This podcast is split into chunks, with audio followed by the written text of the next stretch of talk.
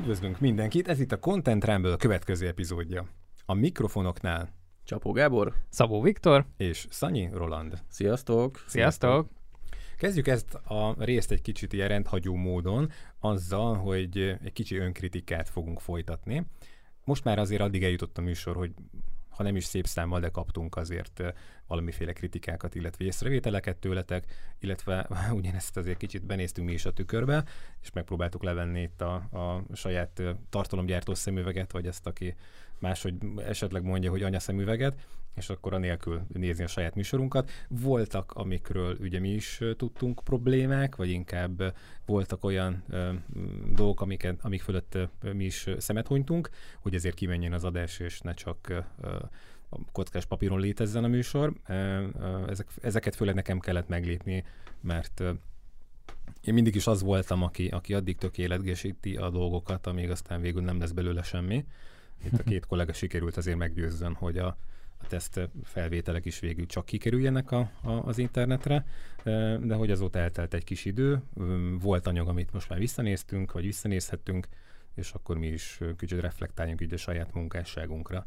Hát igen, mielőtt reagálunk a kritikákra, azelőtt milyen önkritikát gyakorolunk.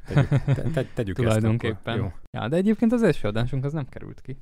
Szóval, ha úgy veszük, akkor már... Nem kerül, biztos? Ja, az biztos, hogy nem kerül. Hát a nulladik adás. Nulladik adásunk az nem került ki. Ezt fölvettük egyébként videóra? Az föl. Szerintem igen. Szerintem videó is van róla. Vagy várjál, lehet, hogy... Nem, van képanyag is róla. Ez kinél van? Nálad van, Viktor? Szerintem akkor a Winchester-el. Jó eldugtad, ugye? Hát az igen, az nem lett megvágva sem, meg semmi. Arra mit kaptam volna, gyerekek. Jaj, most meg kezd rémleni valami. Igen, az ilyen mindenes adás volt. Igen, nagyon elengedtük. De az ilyen nem volt rossz. Na, majd ilyen jubileumi adásnak. 10 évesek leszünk. Szilveszteri 10 év múlva még élünk, akkor kirakjuk az elveszett felvételeket. Jó, okay. Jó, na, amit akartam én mondani, hogy az első 3 rész az határozottan ilyen kis barlang feeling alatt zajlott, ugye nem volt koncepció megvilágításban, és picit szeretném itt védeni itt a saját bőrünket. Mit szoktunk védeni ilyenkor? Mit szoktunk mondani? Megvédjük a mundér becsületét? Ha van ilyen. Ha van ilyen, igen. Azok a részek még bőven abban indultak, hogy majdnem lesz kirakva, legalábbis az én fejemben azok még úgy indultak el, és azt azért tudni kell, amikor indul egy ilyen show. Legalábbis nálunk tele vagyunk ötletekkel, energiával, baromi jó flóba vagyunk benne, és már az, hogy az ember akár, nem tudom, lehajjon a cipőjét megkötné, az már annyi figyelmet, meg energiát elvenne a sztoritól, meg kimaradná valamiből, hogy ezekre tudatosan akkor ugye szemet hunysz. Így volt ez nálam itt a fénybeállításokkal, meg egyebekkel. Annyira furi volt például, amikor elmentünk kajálni is, hogy ezeket a beszélgetéseket is föl kéne venni, és ezek kimaradtak, hogy tök jók, hogy ez tényleg nehéz így külső szemlélőként erőltetve nézni, mert hogy nem lehet, vagy legalábbis én nem tudtam. Hát meg kamerákat újraindítgatni, meg ilyenek, azok is ugye kivesznek a flowból. Igen. Hát amikor...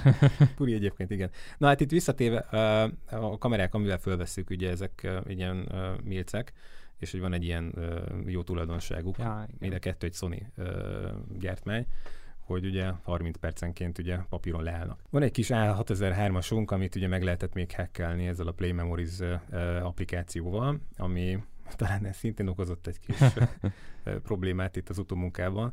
Itt egyelőre úgy néz ki, hogy emiatt elkezd csúszni a hang, de hát ezeket majd szintén próbáljuk orvosolni.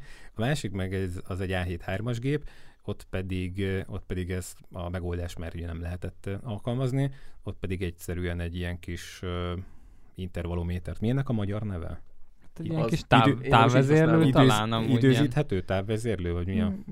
Milyen USB-s sztorin rá kell dugni a gépre, beálltasz egy időtartamot, és akkor ezt úgy játszottuk ki, hogy ilyen 30 perc, pár másodpercre állítottuk be, amikor lecsapja a gép ugye a limitje miatt a felvételt, lementi a kártyára még a memóriában futó dolgokat, és akkor emellett a pár másodperces kimaradás után pedig újraindul, amit a nyomnánk ott valaki egy újabb recgombot. Így van.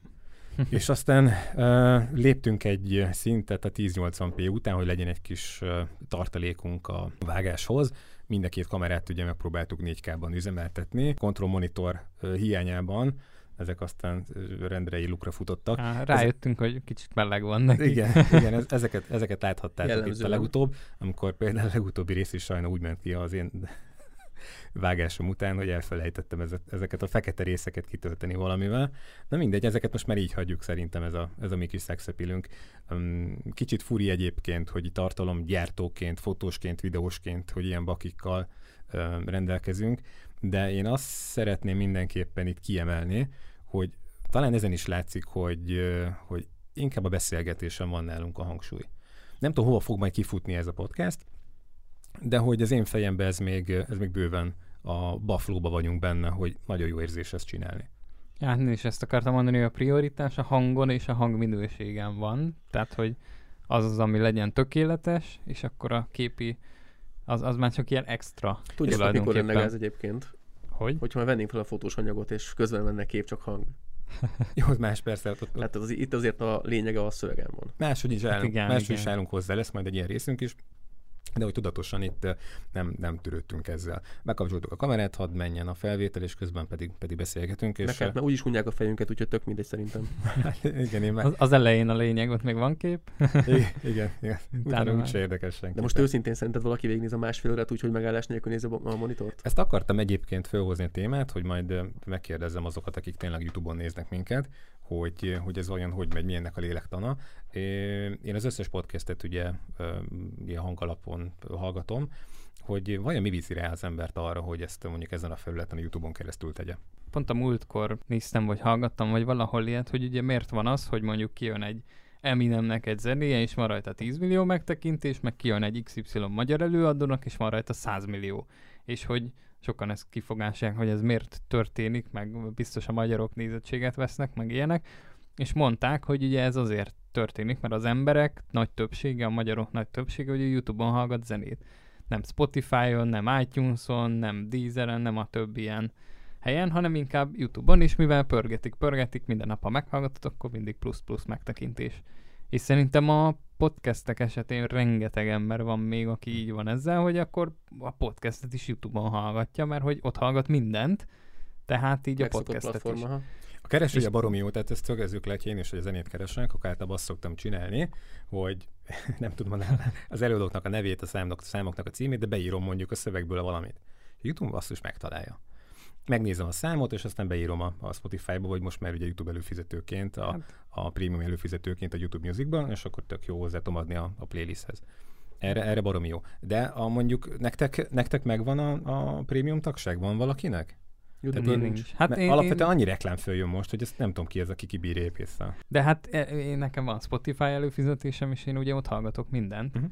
Tehát ott ilyen nagy családi csomagunk van, és az bőven jó, szinte minden fenn van. Nem, így vagyunk a YouTube-ban, mióta volt ez az online iskola, mi áttértünk erre, mert csomó tananyagot kaptunk, és amikor bejöttek a tampon reklámok, meg én is tudom, milyen szörnyűségek még a gyereknek, a videónézés, meg a lábgomba, meg mit tudom én, akkor hát szerintem erre nincs szükség a kölyöknek, és akkor muszáj volt meglépjük.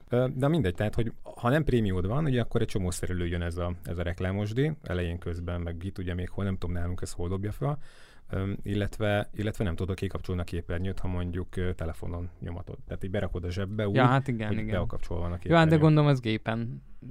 Már mindenre van megoldás.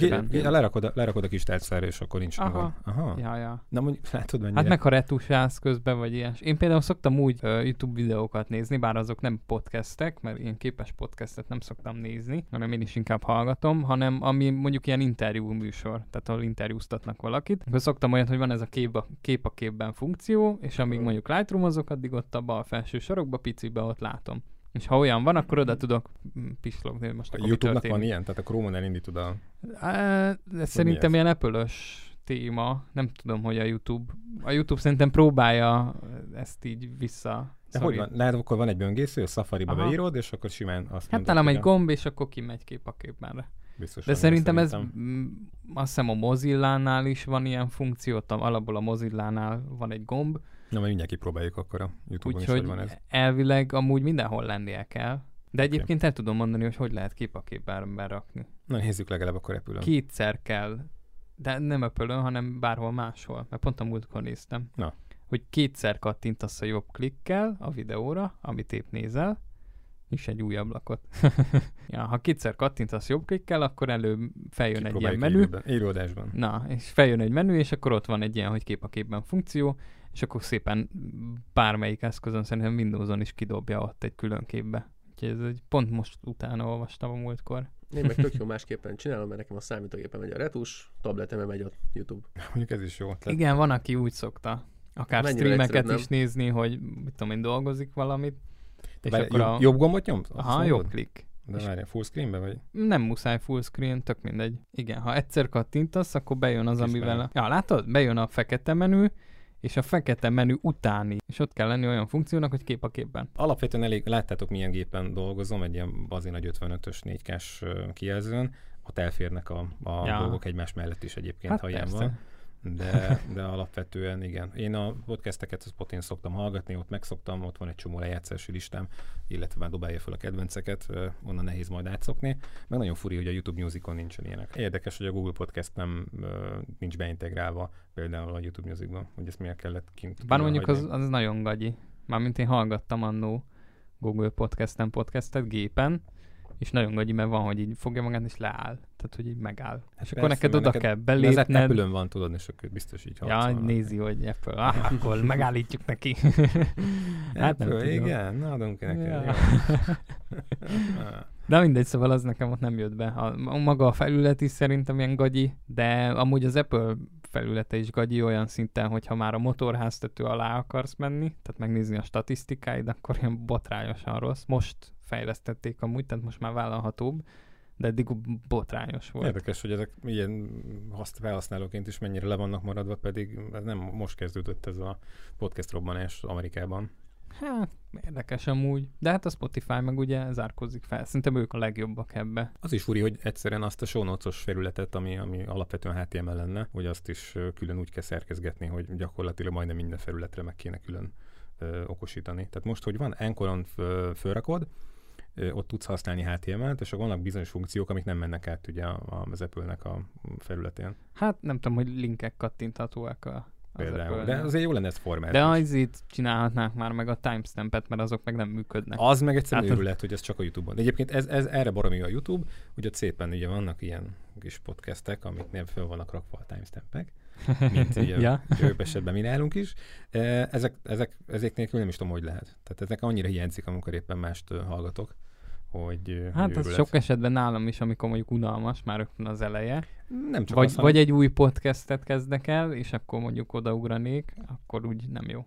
Az is, meg én arra szoktam használni, amikor főleg ilyen üzleti témában hallgatok, és néttől kokokosat mondanak.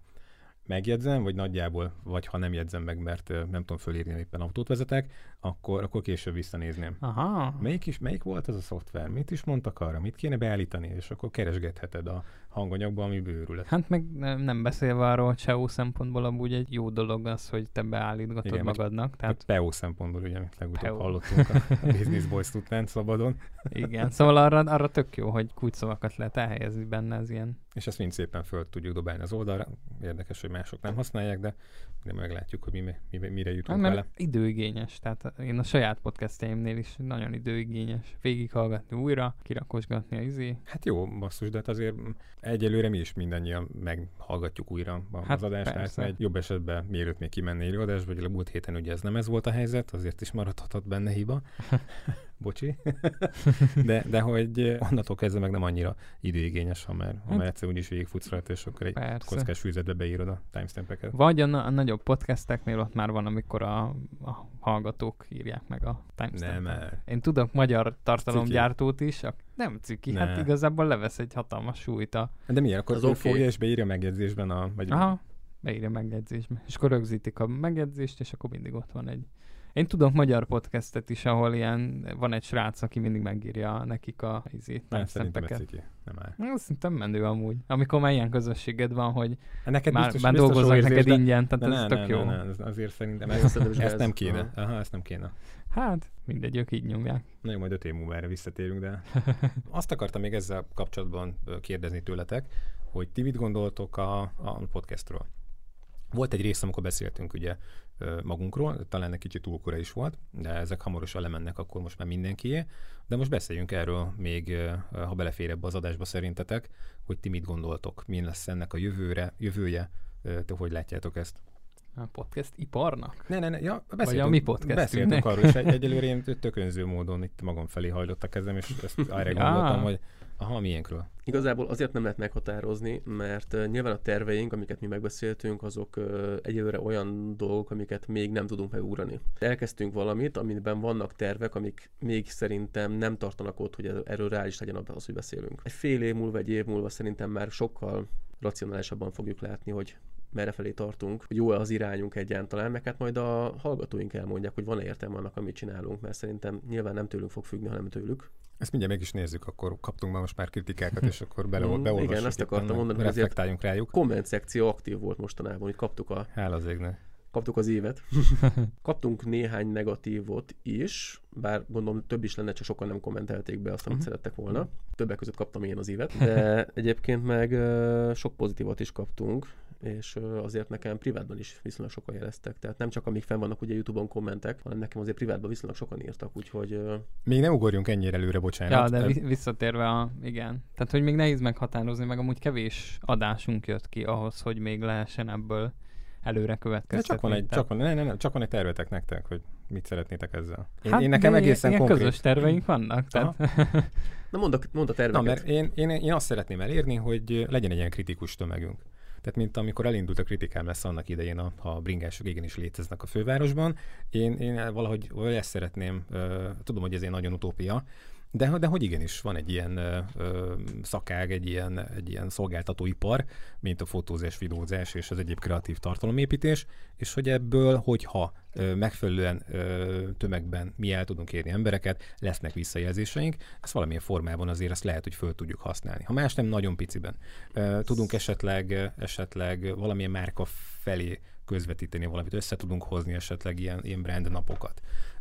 Ezt beszéltük. Igen, aztán talán lehet akármilyen, mit tudom én, petíciókat gyűjtögetni. Ha esetleg mondjuk itt az ilyen járványhelyzetekből kimaradunk, mint szolgáltatók, vagy pedig a jövőben nézve. Azért van sok minden, amit lehetne azért még kicsit szolgatni, meg változtatni. Más nem, akkor hallatjuk a hangunkat. Nem, hát én amit nagyon fontosnak tartanék, de ezt már beszéltük valamikor adásban, elmondtam, hogy jó lenne, hogyha mondjuk olyan workshopokat tudnánk tartani, mondjuk a fotósoknak az életét valamilyen szinte megkönnyítés, most nem kimondottan csak olyan fotózási napokra gondolok, amikor mi azt mutatjuk meg, hogy hogyan kell lefotózni egy modellt XY stílusban, hanem mondjuk amikor arról van szó, hogy hogyan kell egy vállalkozást helyesen működtetni, hogyan kell árakat képezni. Tehát szerintem ez sok embernél hiba, hogy elkezdenek fotózni, és nem tudják, hogy mi annak a reális ára, mennyiért ők dolgoznának, vagy dolgozniuk kellene. És szerintem ebben lenne, én azt gondolom, a később mondjuk nagy felelősségünk, hogyha valaki majd egy ilyen workshopra eljön, akkor nyilván legyen egy reális célkitűzése, meg egy reális út, amit elkezd, és nem pedig úgy, amit beszéltünk, hogy egyrészt túl olcsó árakkal, másrészt pedig rossz marketinggel gyakorlatilag tengleng hosszú évekig. Hát igen, ez egy ilyen nagy cél, hogy a szakma ne csonkítsa meg magát. Szerintem ez nagyon fontos, hogy valahogy egyébként nyilván a mi beszélgetéseinkben most azért előrevettük a szakmának a problémáit, ugye? Tehát azért azt tisztázzuk le, hogy az első adásaink 90%-a arról szólt, hogy mi a probléma jelenleg a szakmával. És ez nem véletlen. Mert ugye az egészet azért indítottuk, mert jelenleg már szerintem a szakma egy elég alacsony szinten tart, akár minőségileg is, akár más szinten, és ugye mi azért kezdtük ezt az egészet, hogy az emberek fejében egy kis világosságot nyújtsunk, hogy merre kellene elindulni, hogy ne legyenek ezek a problémák, amik most jelenleg léteznek. Plusz? Nekem ez volt maximum a D-tervem egyébként, igen. Hát nektek jó, oké. Ez egy nagy misszió. Aha, plusz nagy misszió, de... Igen. Most egy ideje, ugye én tapasztalom videós fronton is ezt a fajta... Beszéltünk. Én elvállalom ingyen, és akkor olyan munkákat vállalnak el ingyen. Most nem akarom, hogy mások ráismerjenek azokra, akikről beszélek, de mondjuk ők jó lenne, ha magukra ismernének. Tehát, hogy amiért tudod, hogy el lehet kérni nagy pénzt, és te azt mondod, hogy én ingyen, mert a referenciám meg az én nevemet növeli, meg stb. És ez egyébként tényleg hozzátesznek a névhez, de így alávágunk egymásnak, és később mondjuk... ő is ezzel fog majd szívni, pont ez a poén benne. Hát igen. Igen, volt egy ilyen részünk, egy ilyen kis nagyon-nagyon-nagyon, csak a felszínét kapargattuk ennek a mateknak, Ez még nem jött le. Igen, de akkor... Ez lesz majd talán a jövő hét rendes adásnak a témája. Igen, de abban én pozitívként említettem, hogy a videó szakmában még nem nagyon vannak ilyen emberek. És? Mi lett az végeredmény? Ezt kimondtam, és jöttek ilyen emberek, tehát elkezdték felütni a fejük, és az a baj, hogy a fotós szakma ugye szerintem eléggé megy lefelé. Ez és most van. Megy utána a videó szakma is. Igen, pedig híveséztük, hogy milyen technikai meg anyagi követelményei vannak azért a videózásnak, aminek én emiatt nem látom az értelmét, hogy ez így LTFCZ, na ezt nem tudom kimondani. TFCD-sedik. Igen, LTFCD-sedik ez a szakma is. Ja. Nem lenne egyébként baj vele, hogyha nem így lenne megcsinálva, de ezt beszéltük az adásban is. Viszont szerintem fontos, hogy felhívjuk az emberek figyelmét a problémákra, amik jelenleg léteznek, mert hogyha nem tudnak róla, vagy nem foglalkoznak vele, akkor nyilván semmi sem fog változni a későbbiekben sem. Igen, alapvetően, hogyha mi szeretnénk változásokat elérni, akkor definiálnunk kell. És gondolom én, hogy nekünk mi az, ami esetleg nem smakkol. Hát persze, meg már ha félig reagáltunk erre az egyik kommentre, akkor igazából lesznek pozitív dolgok is, tehát hogy nyilván be vannak ezek is. Igen, azt tudni kell ütemezve, meg beírva. Szóval... Az adásrendjük fel van építve, tehát nem véletlenül vettük előre a problémákat, mert szeretnénk kifejteni azt, hogy mivel nem értünk egyet, és mit kéne másképpen csinálni az embereknek is. Amikor majd ezeket átveséztük, akkor jönnek a pozitív részek is, és szerintem pozitívből sokkal-sokkal több lesz, azért ezt tegyük hozzá, mert az adásainak mondjuk a 89%-a inkább a pozitív dologra fog majd épülni. Viszont az elején nem véletlenül beszélünk a problémákról. Jó, oké, de alapvetően egyébként én se szeretném, hogyha átmenne egy ilyen negatív marcangoló történetbe a önmarcangoló? Hát ön meg jó, de az se jó. Tehát igen, az se jó, ha csak itt sztorizgatunk, hogy milyen jó volt fotózni, meg milyen ugye jó az... videoklipeket forgatni. Tehát ha nem azonnal... edukálsz, akkor úgy... Igen, meg az, hogy mindenki dobja el most azonnal a főállását, mert annyira király dolog most 2021-ben tartalomgyártónak lenni, hogy ez a világ legjobb üzlete. Így van, és ebből aztán most veszünk mindenki családi házat, meg Ferrarit. Hát figyelj, ez egy ilyen dolog. Na mondjuk akkor is megköveztek volna, csak akkor utólag, hogy hello, feladtam az állásom, aztán itt ez nem úgy működik, ahogy mondtátok. Csak ennyi hatalmunk lenne, igen, de ettől nem félek, hogy amúgy, ilyen követőink vannak. Még visszatérve a legelejére, szerintem azzal, hogy videó is van a podcastünk mellett, ugye, azzal egy elég nagy fejszét vágtunk, vagy hogy van, elég nagy fába vágtuk a fejszínket, hogy ez azért nehéz összehozni ezt. Szóval nem hiába, ha megnézzük a legtöbb magyar podcastet, vagy külföldön is rengeteg podcastet, ott nincs képi anyag.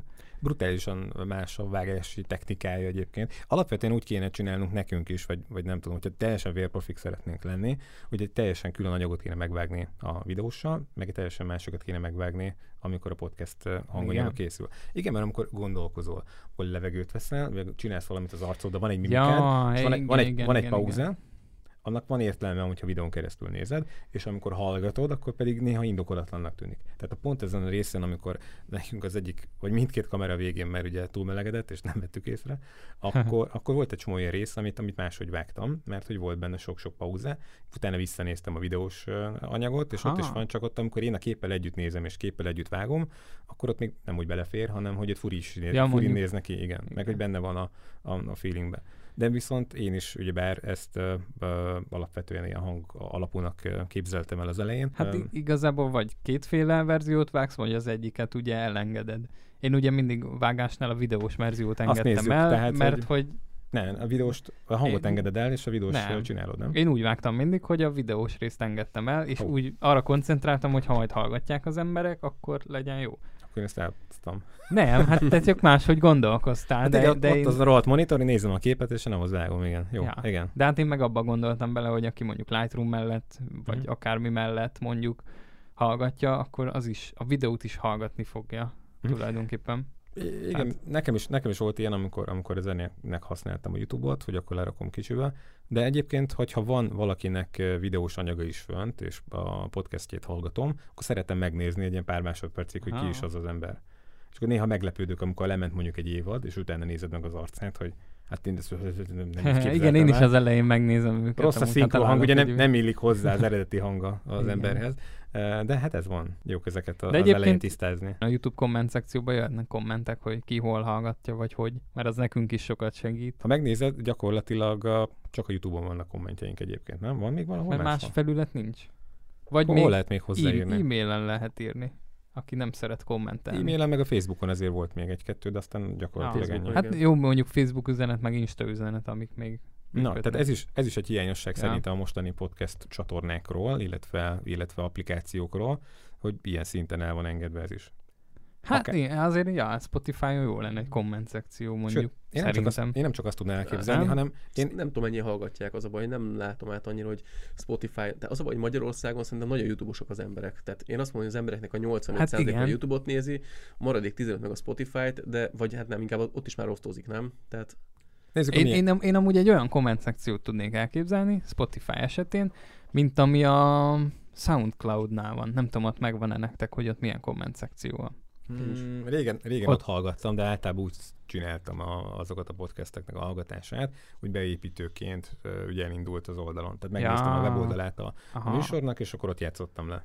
De ott úgy van a komment szekció, hogyha mondjuk hallgatsz egy zenét, vagy akármit, ahol éppen megállítod, és kommentet akarsz írni, oda, tehát van egy ilyen timeline a kommenteknek, és oda rakja a te kis kommented. És mert ugye van, aki azért nem, én például sokszor azért nem szoktam podcastekhez kommentelni YouTube-on, mert hogy van egy órás adás, és akkor most hogy írjam le? Oké, hogy én tudok timestampet rakni, hogy 4:30-nál hülyeséget beszélsz, de hogy az úgy nekem tök fura, hogy most kiemelek egy részletet, hogy 4:30-nál azt mondtad, hogy pedig nem. Viszont itt a SoundCloud esetén ott viszont ez egy tök jó megoldás, hogy ott beírhatod, hogy egy zenénél is, vagy egy mixnél, ha felraknak egy, mit tudom én, 3 órás mixet, akkor te a 3 óra 10 perc, vagy 2 óra 10 percnél odaírhatod, hogy fú, ez a rész nagyon jó. És oda rakja a kommented. Ez tök jó. Szóval egyébként. Mondjuk Spotify esetén ez tök jól működne amúgy. Sőt, én azt mondanom, hogy akinek... De ez YouTube-on is tudna működni egyébként. Az YouTube-on is tök jó lenne, igen. Én meg tovább megyek, ha már úgyis bejelentkezel a saját fiókoddal, akkor meg lehessen elmenteni ilyen kis könyvezőket magadnak. Tehát, hogy ezt megírulom, nekem tök jó lenne mondjuk, na, hogy is.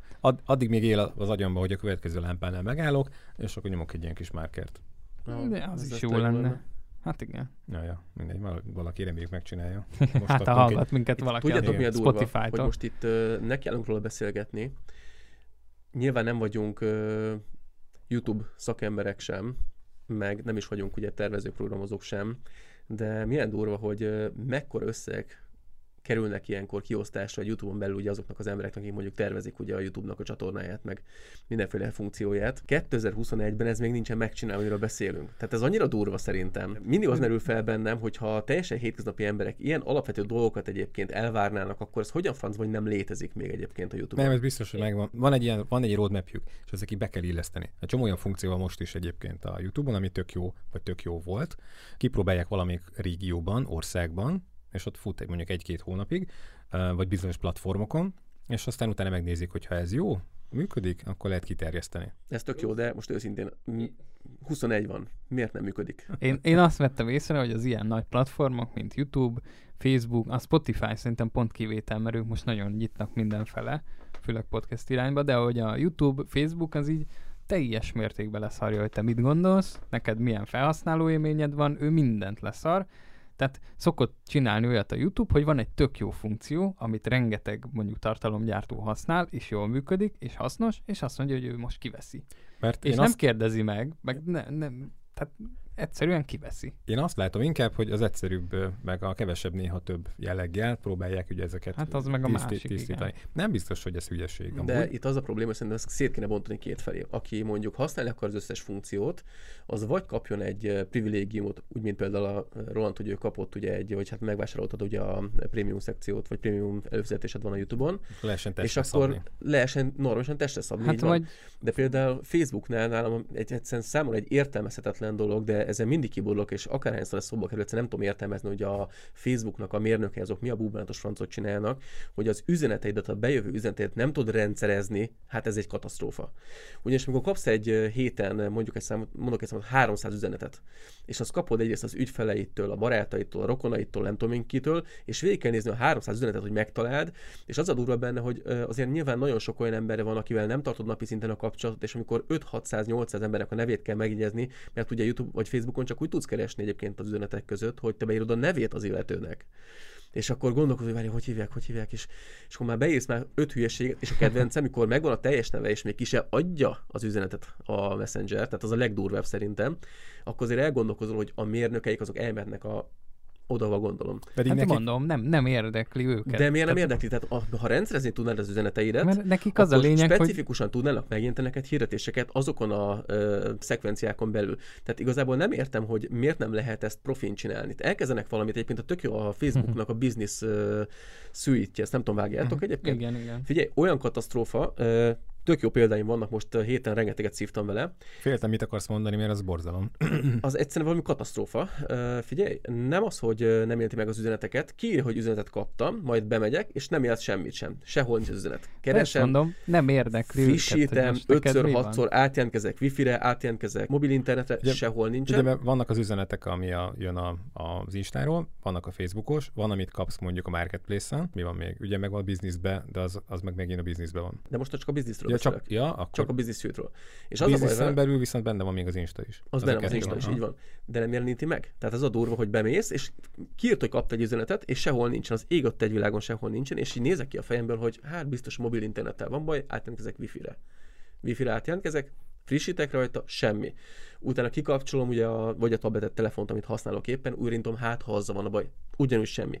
Majd 3 nappal később megjelenik az üzenet, elolvasom, elkezdek rá válaszolni, és jön még egy üzenet, hogy köszönöm szépen, már nem aktuális. Hát ez egyszerűen valami felháborító. És ezért te fizetsz egyébként a Facebooknak, ez a durva. Jó, ezt sokan nem tudják, de hát ugye az adataiddal fizet. Nem csak az adataiddal, én fizetek azért, hogy hirdetek rajta. Ja, és a hirdetésre jelentkezik valaki egyébként. Igen, hirdetésre jelentkezik valaki, amiért én fizettem, de mire megjelenik a válasza, vagy a kérdése ugye az illetőnek, aki írt nekem, addigra már nem aktuális. Na, hát köszönöm szépen.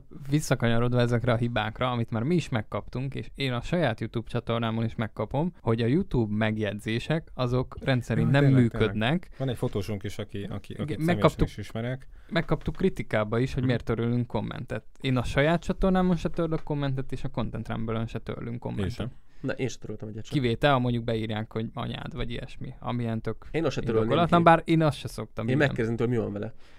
De vannak olyan esetek, amikor ugye, ha csúnyát ír az ember, vagy linket rak, akkor automatikusan törlődik.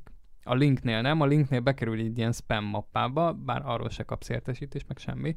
Szóval ez is a YouTube-nak ilyen hülyesége, hogy én például rendszeresen nézned kell, hogy ott mi van. Mert lehet, hogy tökértelmes hozzászólás van, és egy tökértelmes link, valamiért az oda kerül. Na mindegy, a másik meg, amit már én is megkaptam, és lesz is erről ilyen külön videóm, hogy van, amikor eltűnik emberek hozzászólása, és nem írnak bele linket, nem írnak bele csúnya szót, tehát csak úgy fogja a YouTube, és eltünteti. Lehet, hogy itt a magyar szavaknak az értelmezésével van gond. Ha ő neki nincs benne a szótárában, akkor lehet, hogy ez már ugye...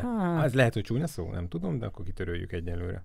Na mindegy, de ez tök érdekes, hogy ezt én is megkaptam, ezt rengeteg ember szokta tapasztalni, úgyhogy ilyenkor le kell írni újra a kommentet. Ha mondjuk olyan csatornára írod, ahol tudod, hogy nem törölgetik a kommentet, csak valamilyen rendszerhiba van. És nekünk volt ilyen kommentünk, ami eltűnt, több is. Volt, több. És pont mikor válaszolni akartunk rá, akkor tűnt el. Gondoljátok, hogy ez egyébként valaki vissza is írt, igen, hogy miért töröltük. Aha. Ja, valaki ránk is írt, igen, hogy miért töröltük. Nem tudom. De egy az sok tartalomgyártó beszél erről, hogy ez így probléma. Ugye ott van a Facebook csoportunk, oda lehetne ezeket mondjuk átirányítani, ha gondoljátok, de mondjuk a YouTube-ról nem mész át a Facebookra, lehet, hogy nincs is Facebook akkontod akár, vagy nem tudom. Hát szerintem egy fotósnak egyébként én azt gondolom, hogy ha a munkáját normálisan akarja végezni, akkor azért egy Facebook... Hát vagy tényleg ott van akár e-mail, az e-mail címe mindenkinek van. Jó, de e-mailt nem fogsz írni. Szerintem se. Én lehet szoktam mondjuk... kapni e-mailt amúgy a kék utcánra. Tehát, ja, hogy... Tőlem is kaptál amúgy. Úgy találkoztunk. Ja, tényleg, hát, és válaszolok is rájuk, látod. Néztem, hát eltelt 1 nap, 2 nap, 4 nap. Igen, mert van, amikor, ha ilyen nagy hajtás van, akkor ugye láttamozni se láttamozom, hogy ott legyen. És akkor de most például izét kaptam YouTube-on. Valamilyen streaming szolgáltató akart szponzorálni, és írták, hogy videóba kéne beszélni róla, meg ilyenek, adnak $2000 a videóért. Mondtam, hogy király, hol a pénz. Mekkora spam, menj már. És akkor a spam, hogy visszaírtam, és nem volt olyan e-mail címem, ami a válasz. Szóval... Jesszusom. Ja, mondjuk egyébként az jellemző, én is szoktam ilyeneket kapni. Múltkor Instagramon keresett meg egy cég, hogy látták a képeket, amiket készítek, és modelleken kellene fotózni bikiniket, és ezeket kiraknám a... Nem mindegy, bikiniken modelleket? Vagy? Nem. És Instagramon ki kéne raknom ezeket a képeket, meg a modell is, hogyha meghirdetné, tehát hogy kiraknál ugye posztba, akkor a bikinit megkapnám. Ó, hát nem is értem, miért problémád? Hirtelen kaptam az alkalmat, úgyhogy nyára fel vagyok készülő csomó női bikinivel, egyébként nem, de... Ezt akartam kérdezni, hogy pasi bikini volt? Nem, női bikinik voltak, úgyhogy megírtam neki, hogy köszönöm szépen, női bikinivel nem tudok élni, de... De a férfi bikiniket nyugodtan lehet akkor a Gábor. De egyébként tök vicces, mert azóta megtalált egy másik cég is, ott női ruhákat kellett volna fotózni, és ott is ugyanaz a szöveg volt szinte, hogy tetszettek a képek, és akkor keresek hozzá influencereket Magyarországon, és be kellene linkelni az ő oldalukat. Ott már egyébként úgy volt, hogy kapok mellé, kapaszkodjatok meg, $7. Hát az akkor külföldi cég volt. $7 képenként, vagy? Per kirakott kép, de úgy, hogy a modellnek is nekem is ki kell rakni. $7 az... Az én 3000 forint, nem tudom pontosan. És várjál, nem az az óra benne. Követőfüggő, tehát kifizetés, várjál, kifizetés. Na, hogyan? Na, $100 után van, nem? 1000. $1000 Ki van ezt találva? Nagyon kis cselesek. És pont előtte azt csinálnak egyébként, tudod, hogy pont mielőtt elérnéd az $1000, utána nem küldenek már több anyagot, hogy ne tudsz lefotózni, kirakni, és gyakorlatilag dolgoztanak egy csomót. Olyan negatív vagy. Nem, az a baj, hogy fenn vannak egyébként, megnézem a fórumokat mindig, és nagyon sok fórumban egyébként le is írják ezeket a kis trükköket, hogy hogyan... Hát. Szivatják meg az embereket, és megnéztem egyébként az oldalukat, tehát olyan amatőr képek vannak fent, hogy én azt feltételeztem, hogy mobiltelefonos képek vannak kirakva, és egyetlen normális fotósnak a képe nem volt fent, mert szerintem senki nem dőlt bele. Ja, aha, igen. Fotós nem annyira, igen, hülye, hogy... Hát van köztük, de most figyelj... Most, Amerikáról beszélünk. De ja, Magyarországon biztos, hogy van olyan egyébként, aki azt mondaná neki, hogy bikinis lányokat kell fotózni, és ki kell raknod, és te ezért kapsz 2 női bikinit, szerintem nagyon sokan belemennének. Tudom, megint fogok érte kapni, mert mindegy, nem baj. De figyelj, talán most legjobb példa, emlékszel, Viktor, mikor múltkor arról beszéltünk, hogy milyen probléma az, amikor a fotós azt írja a kép alá, nem a képet kommenteli, a modellt, hogy hú, de meg... Ja, nem. Igen. Emlékeztek? Igen. Na, azóta volt egy ennél durvább is. Ugyanez a szituáció, kirakták a lányzoló a képet, és szétlájkolták egyébként, hogy hú, milyen jó, és... Mi lehet ennél durvább? El akarja venni feleségül? Nem, mesztelen képet akart volna kérni a fotóstól. Na, de kommentbe? Kommentbe. Kommentbe. Tehát az a durva, hogy még csak arra se vette a fáradtságot, hogy privátba írjon a fotósnak, hanem egyszerűen oda kommentbe kiírta, hogy basszus, küldje már róla meg egy-két képet. Tehát egyszerűen, hogy hova jutott el ez a világ, hát és az a durva, hogy az adminok egyébként ezt engedélyezik. Tehát ez a szomorú számomra, hogy most teljesen mindegy, minden fotós csoportról beszélgetünk. Egy könycsepet elmorzsoltam, itt csak mondom, aki. Teljesen felesleges. Nem a YouTube-on néz minket. Ha még Facebookoznék, ez nekem akkora törés lenne, hogy ilyeneket engednek, de egy Behance linket meg nem engednek. Azt meg nem, meg egyébként várjál. Miért? Mondok egy nagyon durvát, és most el fogom mondani a fotós csoportnak a nevét, és nem érdekel, hogyha kivágjuk utólag. Van egy nevezetű csoport, amiben van kb. 100 000 ember. Most mondtam, hogy 90 000, nem tudom mennyi volt, amikor nem kiléptem, kidobtak a csoportból. Ugyanis voltam olyan mocskos szemétláda, hogy kiírtam a csapatnak a nevét, akivel dolgoztam. Úgy, mint fodrász, úgy, mint sminkes, úgy, mint stylist, úgy, mint modell, és én, mint fotós. Erről majd beszéljük, de szerintem hogy merészeltem ezt megtenni, konkrétan leordották a fejemet az adminok, 2 is rám írt, és leordották a fejemet, hogy merem én ezt kiírni, ők ezt nem engedélyezik a csoportban, és megírtam nekik, hogy ne haragudj meg, én megtisztelném azzal a csapattagokat, hogy én kiírnám a nevüket, hogyha nem haragszotok meg. Az volt a válasz, hogy kitöröltek. De akkor linket nem raktál? Tehát egy link se volt, csak a felsorolás. Maguk az emberek be voltak ugye a Facebook... Hát betegelve, de az nem link. Ja. Hát úgy, hogyha rákattintott volna, akkor beadta volna a profilját. Hát az oké, de most a linkről beszélek. Tehát, hogy nem volt Insta link, vagy Facebook oldal link mondjuk, vagy ilyesmi. De most bár ők lehet úgy vették a... Nem igazán értem. Anélkül meg nem is nagyon értelme. Hát persze, tehát igazából ezt akartam mondani, hogy most vagy kiírom a névét normálisan, vagy nem írom ki sehogy. Jogos, mert ha kiírod, hogy Kis János, abban van 10 millió. Pontosan erről van szó. Az egyébként meg nem értem, hogy milyen jogon van diszkriminálva az, aki egyébként részt vesz egy projektben. Tehát ezt meg eleve nem is értem. A másik az, hogy feltöltenek abba a csoportba 20 millió iszonyatosan amatőr, értékelhetetlen képet, az nem probléma. Az már probléma, hogy kirak valaki egy, mondjuk nem azt mondja, profi, de mondjuk egy elfogadható kontentet, projektet, meg kiírja hozzá, ki voltak a projektnek a részvevői, az meg mekkora probléma számukra. Meg... Hát mondjuk az ilyen fotócsoportot be is tiltanám úgy, ahogyan van.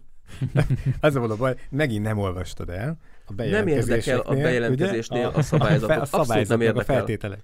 Abszolút ja, ez számomra is fura, hogy mert akkor nem jelentkeztél volna. Tehát ezt elolvasod egyébként, bocs, akkor látod, hogy de azt is ezek hülyék, és akkor nem néz be. Legyen igazad, legyen ez benne a szabályzatban. Mi készteti arra a fotósokat, akik egyébként egy ilyen csoportot csinálnak, hogy megtiltsák azt, hogy egy projektben részvevő neveket kiírjál. Ez nagyon furi, nekem is. Én nem látom ennek, hogy... Számomra ez inkább szégyen, és ezután is üzenem a csoportnak a vezetőinek, hogy gondolkodjanak el magukon nagyon sürgősen. Mert bicskanyitogató ez a stílus. Tudom, majd megint meg fogunk kapni, de szerintem meg az a bicskanyitogató, hogy csinál valaki egyébként többet magával egy nagyon szép anyagot, kirakja, meg hát a kedvencem ez a hány képet rakhat ki, ugye egy... Hát ez is. Hát ez szokott lenni ilyen nagyon sok csoportban, ebben is van egyébként, ha jól emlékszem, 2 vagy 3 képet rakhatsz ki, de csak akkor, hogyha illik egymáshoz egyébként. Most teljesen mindegy, hogy te 18 képet csináltam, ami baromi szép, és egy hát sorozatban de egyébként... Ezért linkeltem én a Behance-t, hogy ott van az egész sorozat, mert az úgy egybe jó. Igen, ezt akartam mondani, és gyakorlatilag elvárják tőled, hogy te abból kivegyél 3 képet, ami gyakorlatilag értelmezhetetlen az a 3 önmagában, és ott is még most írhatod ki, hogy mi a koncepció, meg hogy mi volt az egész. Tehát valahol az emberek fejében akkora probléma van egyébként, ilyen fotós csoportokban, hogy nem ártan egy-kettő embernek kis világosságot nyújtani az agyában, mert egyébként a Facebooknak régen volt egy olyan megoldása, egy kb. 10 évvel ezelőtt, nem tudom, mennyire emlékeztek rá, vagy esetleg találkozhatok-e vele, hogy ha te valakinek üzenni akartál, aki nem ismerősöd, akkor volt egy lehetőséged, hogy egy SMS áráért tudtál neki írni. Erre nem emlékszem.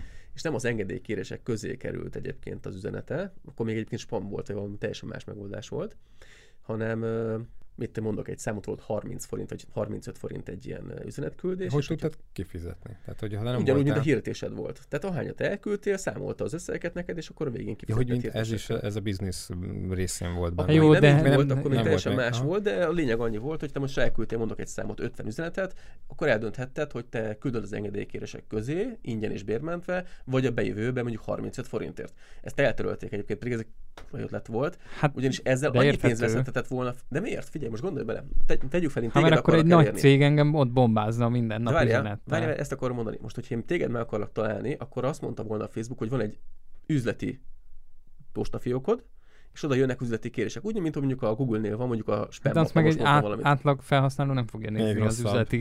De nézi fogja. Azt se fogja tudni, hogy létezik olyan fül. A spam ízé részről se tudtam. A spamben nekem volt régen nagyon sok ilyen. Nekem is. Amikor kijött valamelyik előadónak új zenéje, és ő már tudta, hogy van ilyen funkció, akkor jött az üzi. És a spambe landolt. Hát azt megnézte bárki. Nekem még a marketplace-es üzeneteket is néha.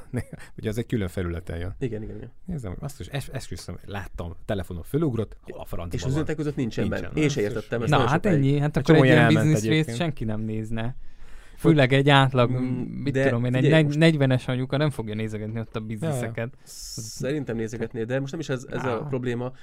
Az a baj, hogy az alapvető funkciók közül olyanok lettek kivéve, amik egyébként nagyon hasznosak lehettek volna, vagy lettek volna, míg mondjuk fejlesztés meg igazából, hogyha megnézed, most a dizájnt lefejlesztették újra a Facebookon.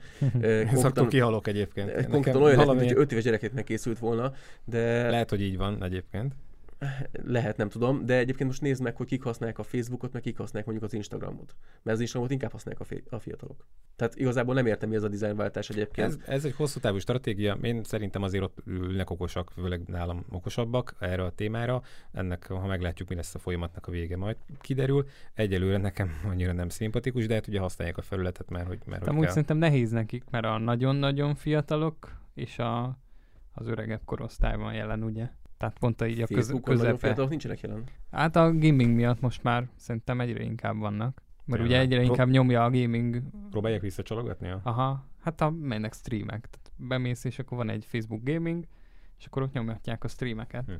Nem tudom, én azt tapasztalom, hogy mostában nagyon kevés a fiatal a Facebookon, rettentesen nehéz. Hát mert nem a hírfolyamot fogják böngészni, meg posztolgatni, hanem nézik a gaming section-t, az meg külön van. Egyébként azt észrevettétek, hogy a csoportokat mennyire promotálja most a Facebook? Jelenleg a csoportokon kívül a hírfolyamban szinte semmit nem jelent meg.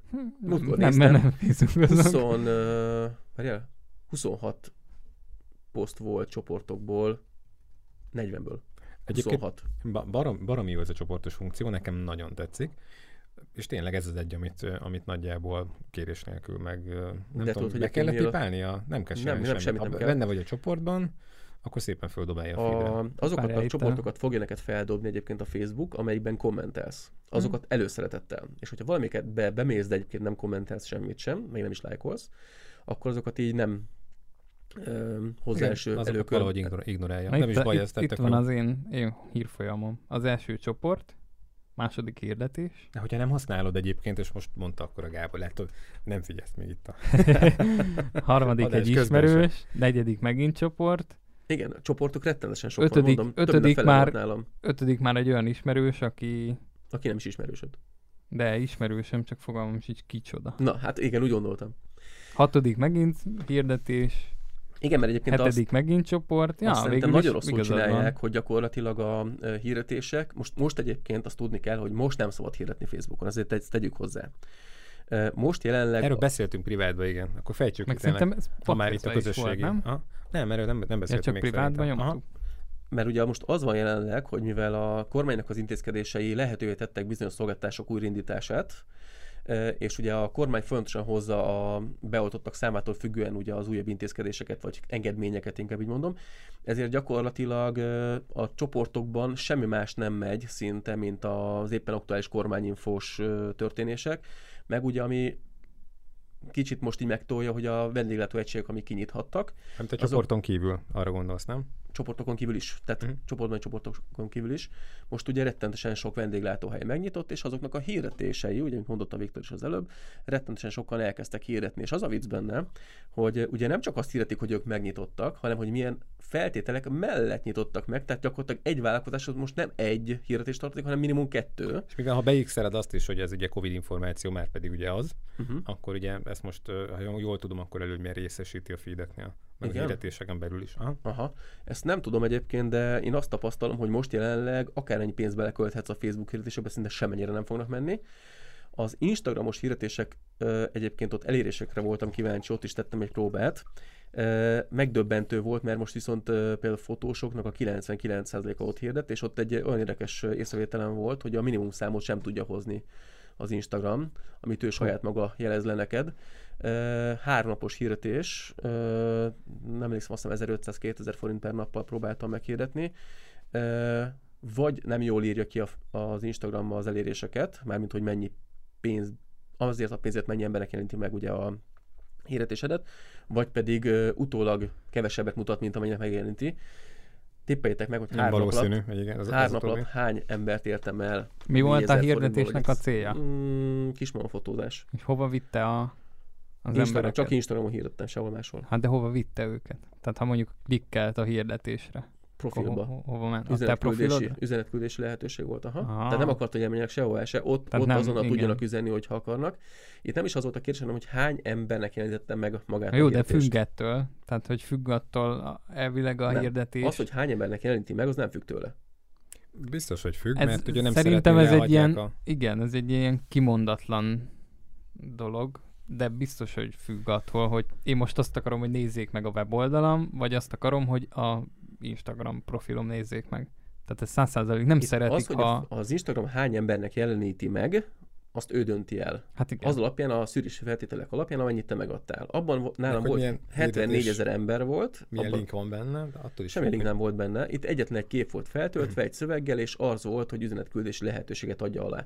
Na most itt az érdekesség az volt benne, hogy 3 nap alatt egy 74 000 fős bázisból napi 1500 forintja vagy 2000 forintjával 3 nap alatt 272 emberek jelentette meg.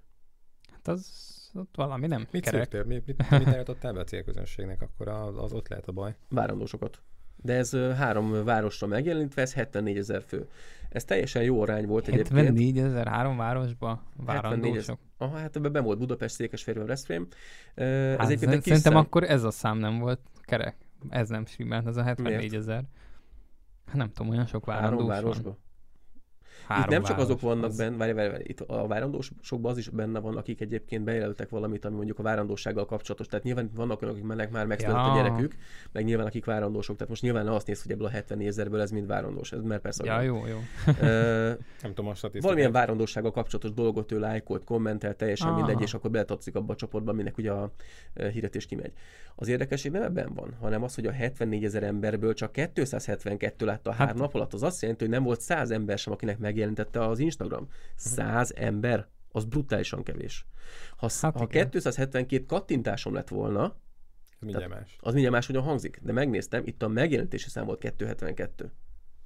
Tehát most egyébként azt gondolom, hogy még majdnem, hogy Instagramon sem érdemes hirdetni. Nem tudom az okát pontosan, de nagyon nem megy a hirdetés ott sem. Mert hogy akkor nevezzük egy kicsit jobban nevén a dolgot. Tehát mi azt látjuk, hogy ezek miatt a hirdetések miatt, úgy, mint a Google algoritmusánál, úgy kvázi nagy a zaj. Tehát mondjuk választások vannak, akkor ugye azok a... Pont mondani akartam, most... hogy a YouTube az jövőre fog így lehalni. Aha. Ezt beszéltük az adásban. Igen. Nem, ezt is beszéltük. Szóval az majd most így ilyen, én azt tippelném, hogy decembertől már nem éri meg a YouTube-on. Szerintem mert ugye a karácsony is... Már most is nagyon hirdetnek, figyelj, már nagyon sok olyan párt van. Igen, de akkor ilyen mindenki lövi a irdatlan nagy pénzeket mindenfelé. De mi az irdatlan nagy pénz? Hát csak egy érdekességképpen, igen, ezt akartam mondani, hogy mondhatunk politikai neveket? Mindegy.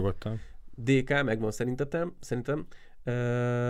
9 millióért hirdettek áprilisban. 9 millióért Facebookon. Ezek mindenképpen mondhatod, mert ezek papíron nyilván összeszámok. Tehát... Ezek annyira nagy összegek, hogy ezt gondolod végig, hogyha egy darab párt 9 millióért hirdet, és most nézd meg, hogy hány párt van. Nézd meg azt, hogy ehhez hány kapcsolódó emberke van, aki a párton belül is még saját pénzből még hirdetget.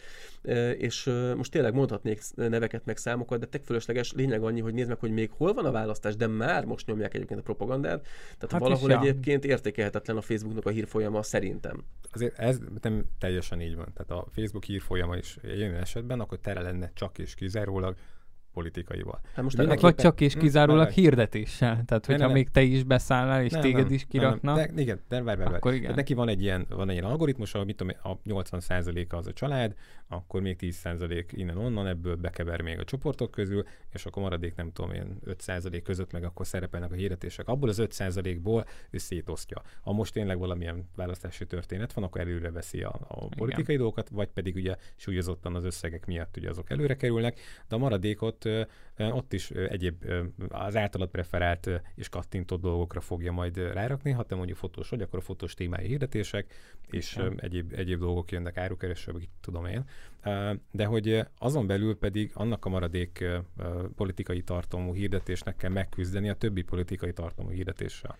Igen, csak szerintem. A Facebook úgy preferálja ugye a hirdetéseket, hogy amelyik többet fizet, az mindig előrébb. Jó, de hogyha hát ez YouTube-ban is így van. Csak ezt csinálna, akkor nem lenne semmilyen hirdetés, csak a politikai. Tehát mindenképpen van benne valamilyen... Hát valamit muszáj belekevernie még, ahogy de most ne legyen csak politika. Mondtad, hogy 80% a család. Nálam például azért érdekes, mert... Ez csak gondolom, ilyen hasraütésszerű szám. Most teljesen mindegy, hogy 80% vagy 60 vagy 50, az a lényeg, hogy a családnak kéne szerintem is a legnagyobb részben. Tehát azok a posztok, amik mondjuk a család után téged, és nem posztolnak neked. Nem nekem posztolnak. Be van írva, hogy ki vagy, lehet, hogy ki vagy véve. Azért viszonylag a mi családunk azért nagy. Lehet így bannolni. Igen, lehet amúgy. Kiveszel egyszer. Lehet, hogy ők lebannolnak. Ja, hívj fel őket, kérdezve azért. Nem. Tehát most figyelj, gondolj bele, hogy nálunk például a család van 35-40 fő, akivel mondjuk szorosan tartjuk a kapcsolatot, és akármit tesznek föl, én sosem látom. Soha a büdös életbe. Pedig folyamatosan posztolnak. Nem csetelsz velük. Hát hogy ne csetelnék velük? Akkor viszont furi. Akkor fura, mert akivel csetelsz, azt utána dobálja neked. Mm-hmm. Még fotós kollégák, akivel napi szinten beszélek, azoknak a munkáit se dobja fel mindig. Érdekesek ezek. Nagyon durva. Én nem értem, hogy hogyan működik, megmondom őszintén, és az a baj, hogy ahányszor az algoritmuson fejlesztenek, mindig rosszabb lesz. Tehát én azt vettem észre, hogy itt még soha nem volt olyan, hogy valami értéket a dolgot kihoztak volna az újabb fejlesztésből. Én elhiszem, hogy nekik egyébként jó, hogy senkinek semmit nem jelent meg, csak ugye ami pénzügyileg nekik megéri, mert nyilván pénzből élnek ők is, csak valahol átestek a lótulollára szerintem. Tehát lehet, hogy később ez majd javulni fog, de az a baj, nem fog javulni, mert most pont jönnek majd a választások, aztán még nagyobb katasztrófa lesz. Hát ott a YouTube-on is le fognak nyomni, tehát ha odaállítasz a kis havi 10 000 forintoddal, akkor kiröhögnek. Figyelj, én azért a Facebookon nem havi 10 000 összegekért hirdetek. Tehát én a brutális összegekért hirdetek, és még úgysem mennek. Ja, most a sajátom mondtam. Igen, de nem brutális az. Tehát tényleg, hogyha mondjuk azt a havi 10 millió forintot ütöd meg, akkor az egy másik téma. Erről is beszéltünk így privátban, hogy ha megemeled az összeget, akkor olyan embereknek is ki fogja tolni, attól függ, hogy mit preferáltattál vele a célok között a hirdetésnél, hogy azokat is, akik csak úgy kattingatnak. Tehát ugye próbálj erősztani úgy, hogy azért elköltsé náluk annyi összeget, amennyit szeretnél, meg úgy meg van elindítva egy ilyen nagyjáboli kalkuláció, hogy mit várhatsz majd el a kampányod végén, mennyi ember nézte meg, hányan fognak kattintani, stb. Tehát ezt azért neki muszáj hozni ezt a matekot, és aztán egyelőre itt tartunk az AI-jal, hogy ez sikerül. Persze, ezzel nem lenne alapvetően probléma, csak az a baj, hogy, hogyha a fotósok azt tapasztalják, mikor hirdetnek, hogy azok a hirdetések nem érik le az ügyfeleket, és nem jelentkeznek, akkor egy idő után rájönnek arra, hogy igazából értelmetlen belekölteni ezt az összeget. És onnantól kezdve a Facebooknak nem lesz belőle pénze. Tehát valahol rossz az egész algoritmus, mert gyakorlatilag... Ha jó, de őt te nem érdekled, mint kis emberke. De a sok kicsi sokra megy, nézd meg, hogy őt az érdekli, hogy mondjuk egy Vodafone, vagy egy Pepsi, vagy egy Coca-Cola. Szerintem minden érdekli. Uh-huh. Csak az a baj, hogy szerintem most jelenleg kis halként neked nagyon hirdetni nincsen értelme. És az a baj, hogy amikor a kis hirdetőből van nagyon sok. Tehát most gondolj, lehet, hogy a Vodafoneból egyébként kiszednek 20 milliót, de az csak egy Vodafone. Amúgy meg nézd meg, hogy mondjuk egy... De az csak egyszer 20 millió. Az csak egyszer 20 millió, de nézd meg azt, hogy mondjuk hirdetnének az emberek csak 10 000-ért havonta, de hirdetne mondjuk 500 000 ember, azt gondolod, hogy mennyi pénz? Nem, biztos így van. Tehát megteheti, hogy mindegyik elő. Tehát ugyanúgy érdekli. Hát kellene lőnie, inkább így mondok. Csak az a baj, most nagyon nagy összegben hirdetőkre preferál a Facebook, meg a YouTube is szerintem egyébként. Igen. Ugye? Jó, hát hogyha ez tényleg így van, hogyha te, mit tudom én, egy emberre mondjuk 2 órát számítasz, vagy másfelet számítasz screen time-ban egy napra, akkor abból hány darab hirdetést tudsz megjelenteni, abból ugye neked mindenképpen el kell szórni, mert ugye a DK 9-et költ ebbe a hónapba, akkor azt valahogy el kell helyezned, akkor lehet, hogy így súlyozódik. Nincs ezzel gond. Azt mondom, figyeljetek, írok a click marketingnek, meg nem tudom kinek még, akik mondjatok majd neveket. Írjuk az adásba őket. Igen, szemben. Talán egy picit nagyobb rálátással rendelkező személy, kicsit segítsen nekünk ebben eligazodni. Igazából nagyon fontos lenne, mert az a baj, hogy igazából nagyon kevés olyan fotós van, akinek a marketingje brutál jó, de azoknak egyébként én azt látom, hogy jól ismerjük. De egyébként meg, hogyha megnézed, hogy jelenleg a fotósok hogyan próbálják marketingelni saját magukat, legtöbben ugye erre minden nap töltünk fel képet, jönnek a kommentelők, a lájkolók, és akkor látnak minket folyamatosan, dolgokra esküsznek. Ez működött mondjuk 5 éve. Így van, ezt akartam mondani, ez régen működött, igen. Most már nem. Ennyi, hát... Ezért kell egy marketing szakember, lehet, egyébként tök jó dolgokat tudna mondani. Uh-huh. Az biztos egyébként, hogy én legalábbis akikkel eddig összefutottam, meg hozzánk járnak és szerveznek mondjuk podcasteket, műsorokat gyártanak, ők is foglalkoznak ugye marketinggel, ott egy bizonyos elköltendő reklámösszeg alatt neki nem éri meg ilyen picikkel foglalkozni. Ezért kéne idehívni tényleg valakit, hogy van-e ebben ráció, egy picit akkor próbáljunk meg ennek a mélyére ásni, illetve hogy fellebbenteni egy-két olyan fájtlot, vagy ilyen tévhitet, amiben eddig gondolkoztunk. Jó, megkeresünk valakit. Egyébként, figyelj, mennyire nyilvános, te mennyit költesz havonta? Mindennel. Tehát a Google-el, a Facebookkal, már ha költesz Google-el. Facebook, Instagramon költök, azért 100 000 fölött bőven. Tehát egy havonta. Aha. Hát ez egy olyan büdzsé szerintem, amit nagyon kevés fotós, és legalábbis én így érzem, hogy azok, akik hozzánk járnak, mert szoktam azért érdeklődni, ez nagyon minimális összegben. Lehet egyébként hirdetni pár ezer forintért, és csak jó eséllyel nem nagyon fogod megtalálni az embereket. Ugyanis az a baj, hogy abban a pillanatban, amit fölé... Meg csinálhatsz több pár ezer forintos hirdetést. Jó, mondjuk én a YouTube-ról tudok beszámolni, de ott akár ilyen pár száz forintból is. Nyilván attól függ, milyen céljaid vannak. Tehát mit akarsz fotózni, meg milyen mennyiségben. Mert hogyha te kis mennyiségben akarsz fotózni, és mondjuk neked elég az a heti 2-3 fotózás, akkor nem kell hirdetni ekkor összegben.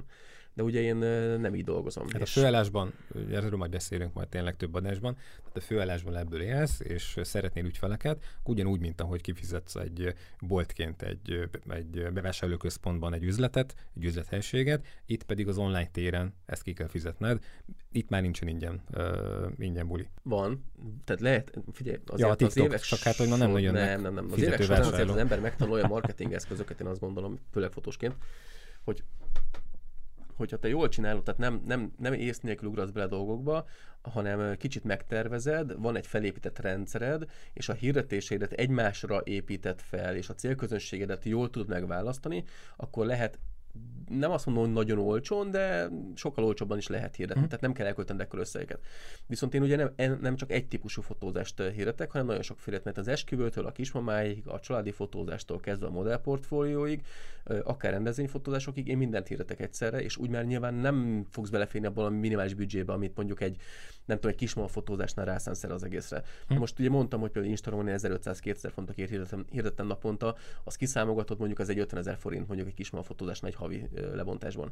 Az nem egy nagy összeg annyira, hogy ha azt nézed, mondjuk, hogy nagyjából egy fotózásnak az áráért hirdetsz. Tehát valahol egyébként nem itt a probléma. Valahol ott a probléma, hogy inkább azok az elérési számokat, amiket a Facebook, Instagram megad, azokat valahogy nem tudja hozni, és az a baj, hogy amikor mondjuk azt mondom, hogy elköltöttem mondjuk 40-50 ezer forintot, és van bele 2 vagy 3 fotózásom, ott már azért probléma van, mert ott már nem biztos, hogy megérje a ráfektetett összeget, hogyha mondjuk kiszámolt, hogy 3 fotózás mondjuk 50 ezrével hoz neked 150 ezret, és te kestél összesen 100-at 3 fotózással, ott sokkal racionálisabb lenne mondjuk, hogyha neked lenne abból az 50 ezerből 15 fotózásod, és akkor azt mondom, hogy az szétoszlan az 50 ezer forint 15 felé. Uh-huh. Tehát ha megnézed, 25 ezer fontba került, vagy nem harmadába került, 16.666 fontba került egy hirdetésed egy embernél. Tehát az valahol piszonyú ár. Ezt, hogyha te nem tudod átlátni, akkor azért mondjuk sokat segít egy kockás papír vagy egy Excel, hogy ezeket fölírjad, meg hogyha akkor van egy hosszú távú terved, de ebbe lenne nagyon jó mondjuk egy ilyen marketinges segítség. Csak amit te is mondtál, még a 100 ezer forint is, az annyira még ezeknek a cégeknek az alsó határa, ha te ennyit költesz el, ő neki nagyjából egy 50 és 100 ezer forint közötti működési költsége van egy ügyfélre. Kibérelsz egy irodát, fölveszel az embereket, saját magadnak is van marketing költsége, fizeted a könyvőröt és stb. Neked egy ügyfélből ki kell hoznod minimum valamennyit. És ugyanannyi, kvázi ugyanannyi munkája lesz majd neki egy fotósnak az 50 ezer forintos büdzséjének, a PPC-nek, meg egyéb platformainak a beállításával, mint mondjuk a DK-nak a 9 milliós, nagyon nem, de mondjuk egy 500 ezer forintos kisvállalkozásnak a menedzselésében. De mindegy, ezt majd valahol tényleg hívjunk valakit, és akkor kérdezzük meg, hogy miért alakult ez így ki. Vannak-e még olyan ilyen kis cégek, akik tudnak ilyen picikre lőni? Bár én azt mondom, hogy ha egy ilyen freelancert keresnénk meg, majd különböző fórumokon, majd oda is írogatok. Én azt kérdezem, hogy a hallgatóink között van-e olyan marketinges, akinek lenne kedve jönni az adásba? Én arra is kíváncsi lennék egyébként. Akkor ezt meg is kérdeztük. Okay. Na, van itt még téma, mert én megnéztem ezt a Friderikus podcastet, megírtam is nektek, hogy a kis házi feladat, nézzétek meg legalább az első 10 percét, és én nagyon, nagyon felspanolódtam tőle. Na, mert akkor fejtsd ki, hogy mi a probléma. Nem probléma. Abszolút nem probléma. Én ennek nagyon örültem. Egyrészt tök jó volt nézni, mert nekem ez egy várjál, mondjuk a nézőknek miről van szó pontosan. Friderikus Sándor indított egy podcastet. Viktornak volt egy ötlet, én ennek után néztem, azt mindjárt mondom. De én megnéztem, és az első 10 perc után ugye írtam nektek, hogy tök királyság. Amiért én örültem, az az, hogy valaki elindít egy ilyen rádiós múlttal egy podcastet, tehát ezt a csatornát választja arra, hogy elérjen embereket. Tehát ez azt jelenti, hogy mi is egyrészt jó úton járunk, illetve hogy a hagyományos televízió szerintem, ebben is van, nézzétek meg az első részt, ők is beszélgetnek erről. Szerintem a hagyományos televíziózás az már évek óta hanyatlik, meg haldoklik, meg használtunk ilyen szavakat, ezt ugye szerintem is nagyjából köztudott. Illetve van egy korosztály, aki még ugye nézi a tévét, meg van egy korosztály, aki nem hogy nézi, hanem bekapcsolva hagyja. Háttérzaj, igen. Például, tehát ezt láttam ilyen, főleg ilyen gyerekes, meg nem tudom minél, hogy az megy ott a háttérbe. Se igazán értem, ez nekem, de lehet, hogy azért, mert valami túlhallásom van. Jüzsgés kell, valami történés, igen, a háttérbe, jaj. Ja, ez engem borzalmasan zavarna, mindegy, de ezt írtam is nektek, anyum például, amikor elmegy otthonról, a kutyának bekapcsolja a tévét.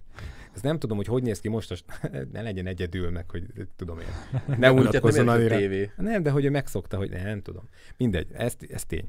Tehát nem tudom, hogy néznek ki most a statisztikák, de ezek a boxok szerintem elég okosak ahhoz, hogy már ilyen adatokat tudjanak, hogy melyik adás hányszor ment. Ugye régen hogy nézett ki? Csinált a Sonda Ipsos egy ilyen felmérést, és aki mászkált a Deák téren, akkor meg lett tőle kérdezve. Hát én sosem mászkáltam, basszus. De most már nem tudom, hogy mennyire kell ezt. Szerintem ezek a boxok vannak annyira okosak, ugye javarészt ugye valahogy csak meg tudják nézni ezt. Tehát most már sokkal jobban lehet mérni, de majd ez is érdekelne, hogy néznek ki a mérések. Érdekes számok voltak egyébként itt a Friderikusnak a műsorában. Ugye volt egy ilyen tévés kollega, a programigazgató a valamelyik kereskedelmi csatornánál, és mostánában úgy néz ki, hogyha van egy nagyon trendi műsorod, amit sokan néznek a tévében, akkor egy ilyen 300-400 ezer fős megtekintést lehet rá abban a megtekintésben leggondolkozni. Miközben régen ugye több milliós nézettségek voltak. És szóba került a Friderikusnak is a műsora, megkérdezte tőle a kollega, hogy mennyi is volt neked, Sándor, annak idején? Ilyen 3 milliós, 3,5 milliós? így válaszolt rá Sándor, hogy most milyen megbántottál, mert hogy az átlag az 5,5 volt. Tehát teljesen mások a számok, és most ezeket megnézed a YouTube-on, itt is vannak milliós megtekintések itthon, de hogy ez ugye évek alatt szorzódik össze, és hogy alapvetően teljesen más a két csatorna, és meg hogy miért más, meg én miért szeretem jobban, meg szerintem miért ez a jövő, mert hogy ezt ugye bármikor nézheted. Volt hát ugyan egy ilyen közösségi csordás része, hogy amikor lement a bévecs, és másnap a suliba tudtál beszélni a haverokkal, hogy akkor mi is történt, meg miket láttál ott.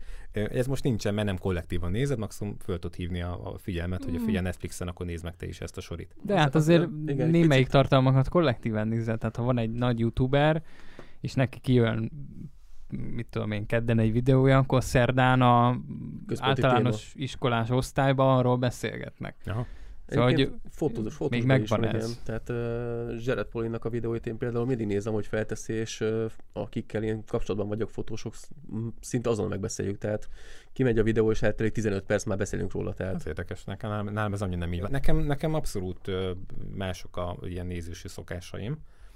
És ez érdekes, amit mondtok. Mert maximum arra gondoltam, hogy vannak ezek a különböző feature-ök a YouTube-on, hogy akkor föl lehet rakni ezzel. Hogy is hívják? Hogy a Premiere. Aha, ja. És akkor gyakorlatilag lehet gyűjtögetni a nézőket, és akkor mindjárt indul, most kezdődik, apa kezdődik.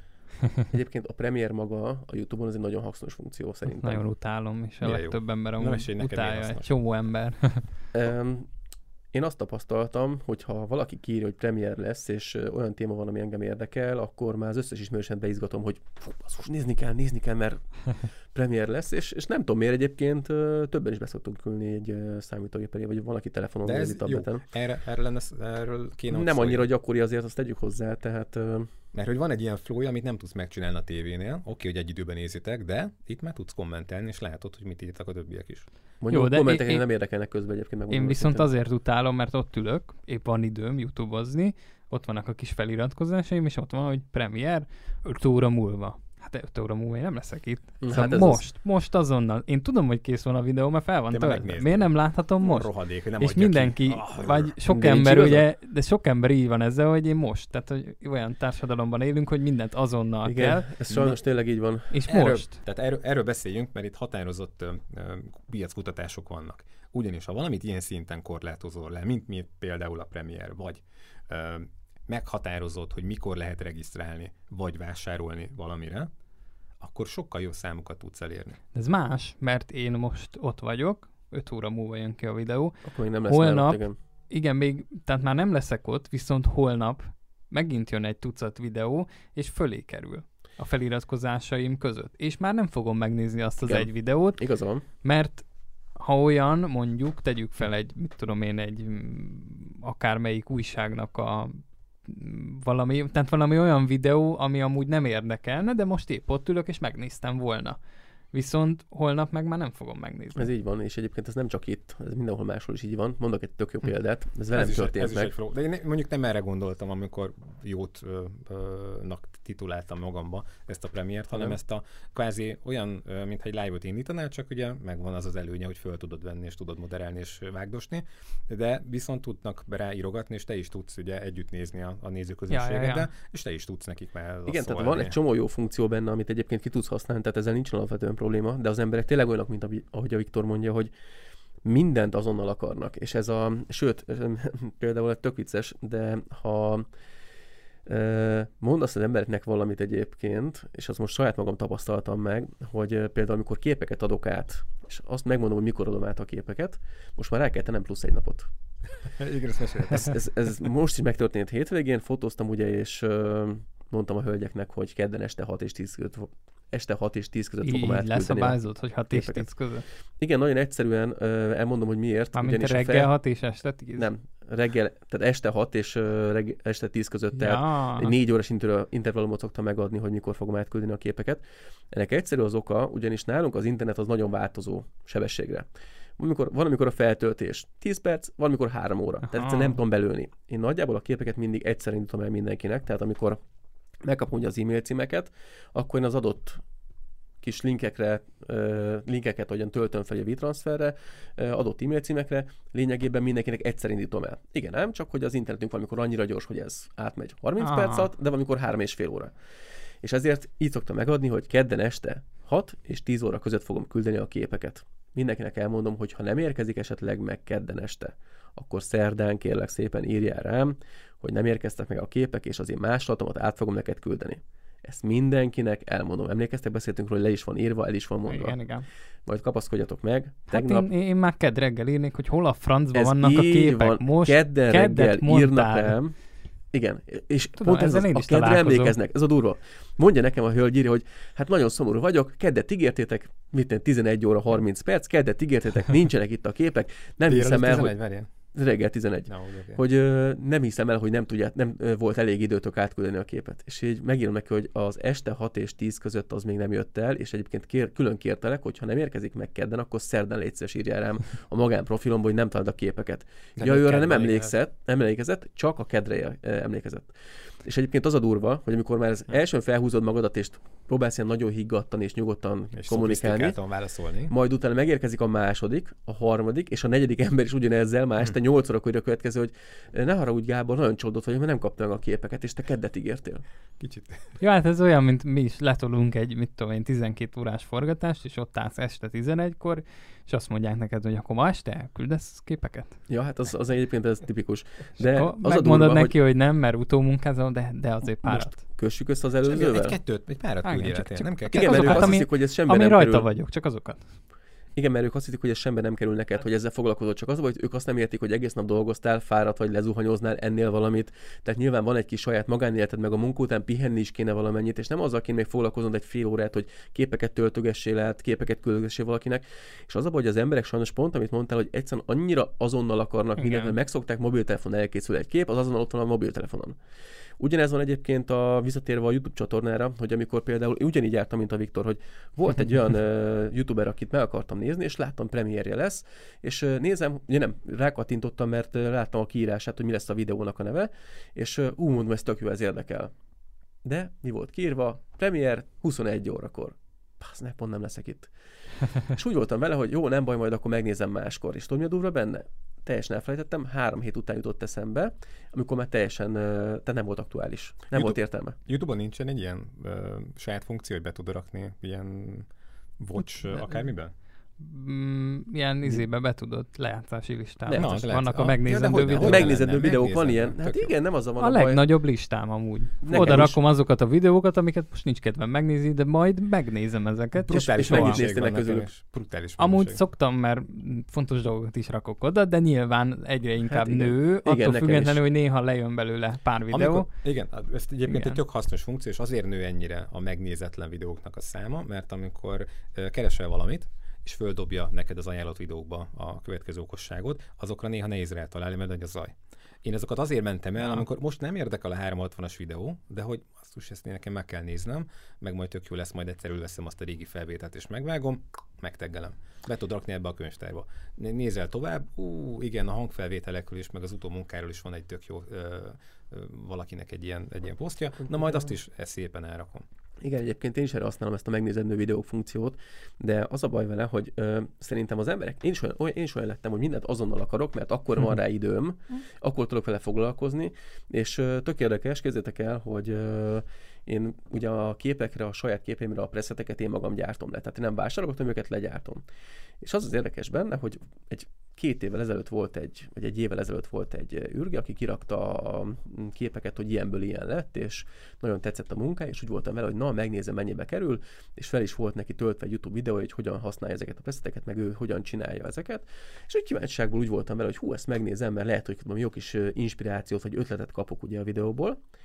Elfelejtettem, képzeljétek el. Benn volt a megnézedő videókban, és talán egy héttel ezelőtt megtaláltam, és nem fogjátok elhinni, végignézem a videót, ugye benn vannak fontosan beállítások, hogy miket hogyan húzogat, és nem fogjátok elhinni, az egyik preszetje az minimális különbsége majdnem pont ugyanaz, mint az enyém, amit én saját magam csináltam, tehát semmi közöm nem volt. Még úgy tetszett, mi?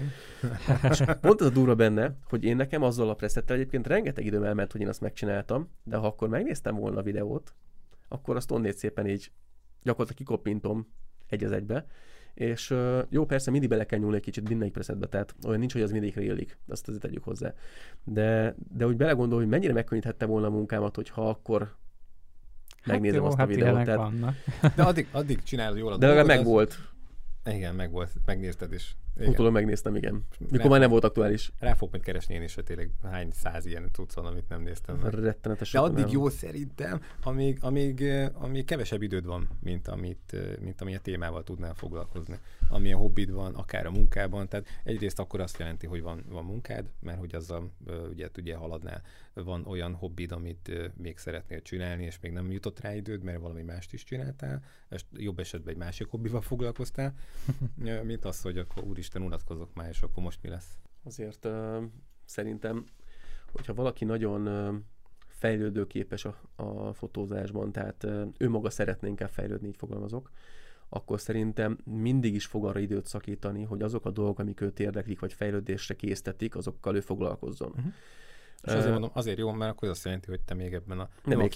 Nem a kiégős fázisban van. Igen, egyébként ezt tapasztalom, sőt, ezt nem is értem annyira, de nagyon sok fotósnál látom például ezt a nagyon egy kaptafára való munkát, hogy nagyon pontosan úgy dolgozik.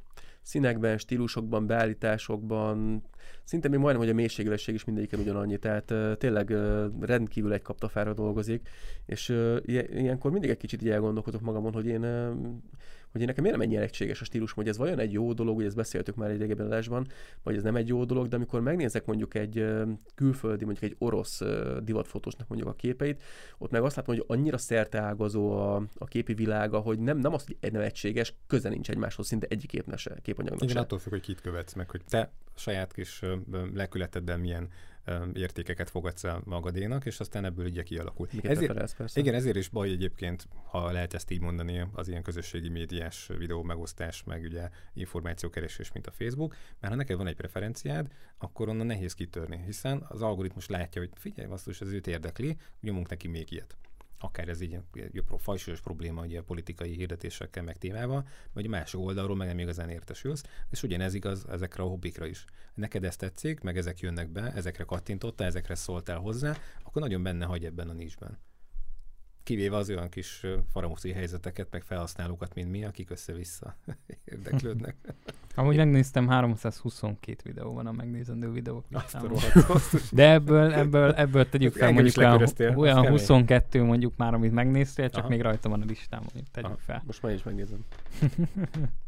Jó, ez érdekes. Jó, oké. Okay. Na, kicsit kanyarodjunk még vissza itt a podcast műfajhoz, meg ehhez a videós cucchoz, és én azért örültem ennek a többek között a Friderikusnak is, meg ugye majd látjuk, hogy mennyi minden van még, ami erre a témára reflektál, illetve erre a platformra költözik át. Mert ez azt jelenti, hogy vége lesz végre ennek a tévés országnak. Vége nem lesz. Jó, ez sose lesz, igen. Vagy legalábbis én azt nem érem meg. De hogy ott is van már egyébként egy ilyen on-demand funkció a legtöbb dobozba. Igen, csak még ugye pont valamelyik podcastben az RTL-nek a vezérigazgatója, vagy programigazgatója, vagy nem tudom ki beszélt erről. Annó szerintem egy másfél éve hallgattam ezt a podcastet. És ott azt mondták, hogy nyilván ugye a tévének az a hagyományos tévé ága, az hatalmas pénzt termel, tehát nem fogják azt mondani, hogy jó, akkor most már ez nem kell, és akkor megyünk online, de közben építgetik az online-t is, tehát látni, hogy szinte most már mindegyik tévét vissza lehet nézni online is, ugye a műsorokat vagy YouTube-ra rakosgatják fel a jobbak, a teljes adásokat, szóval nyitnak el felé. Az RTL Klubnak egyébként van egy számra nagyon rossz megoldása. Nem nagyon nézek RTL Klubot, egy-kettő olyan adáson, amire azt mondom, hogy szánok néha egy 10-20-30 perceket. És képzeljétek el, hogy az RTL Klub bevezetett egy olyat, hogy egy hétig tudod megtekinteni egyébként az adásokat, utána már csak fizetős prémiumban érhető el. Wow! Na, az igen. Igazából nem értem. A reklámbevételeikből vannak a pénzeik legfőképpen. De közben építik már ezt. De figyelj, szerintem éppen ember nem fog előfizetni nekik. Tehát ott van nagyon... Nem arra megy inkább arra a stresszre, hogy nézd meg. Nem tudom, hogy ebben mi a matek, biztos, hogy ezt megmondották. Egy hét után fizetős, és igazából nem értem, hogy miért tolok is haját magával, mert nyilván az ennek neki a lényege a bevételeint, minden jobban megmaximalizálja. Tehát hogyha hirdetnek az első 10 másodpercén, vagy 20 másodpercet kell végignézni, sőt már RTL Klubban van, hogy 30 másodpercet kell végignézni, hogy elinduljon az a videó egyáltalán, akkor igazából nem értem, hogy neki pont az a lényeg, hogy 6 millióan megnézzék, ahelyett, hogy egyébként egy hét után senki nem tudja elérni, csak aki fizetős. És azért nem tudom pontosan, mekkora összeget kérnek érte, tehát nem akarok ebbe annyira belemenni, de most ha azt mondják, hogy 500 forint havonta, vagy 300, teljesen mindegy, bagatell összeget mondok, akkor sem feltétlenül biztos, hogy egy RTL Klubra befizetném azt a 300 fontot, hogy bármelyik ilyen adást utólag meg tudjak nézni egy hét után. Ezt még fel akartam hozni, megelőztél, hogy mennyit fizetnénk bizonyos szolgáltatásokért, meg csatornákért, de... Na kíváncsi, fizetnél egyébként ennyit érte? Hát tényleg nem fizetnék. Na, erről beszéljünk, de várjátok, még vissza akarok kanyarodni még. Akkor melyik tévécsatornáért fizetnél? Ó, basszus. Hát csak nehogy már most egyet kiemeljünk, hogy igen, ezért nem. Tévécsatornáért nem fizetnék, én ilyen hábokért fizetnék, mint a Netflix. Netflixen nekünk ez a minimális. Ez fizetni is kell, azért fizetni is kell, de hogy csinálod? Ez a 2700, ez a a család ne nézzen Netflixet, van egy nagy nappalink, egy tévével, és hogy majd ott nézzünk ilyeneket, az egyszer. A YouTube-ra viszont mi előfizetjük a családi csomagot. Arra is fizetünk.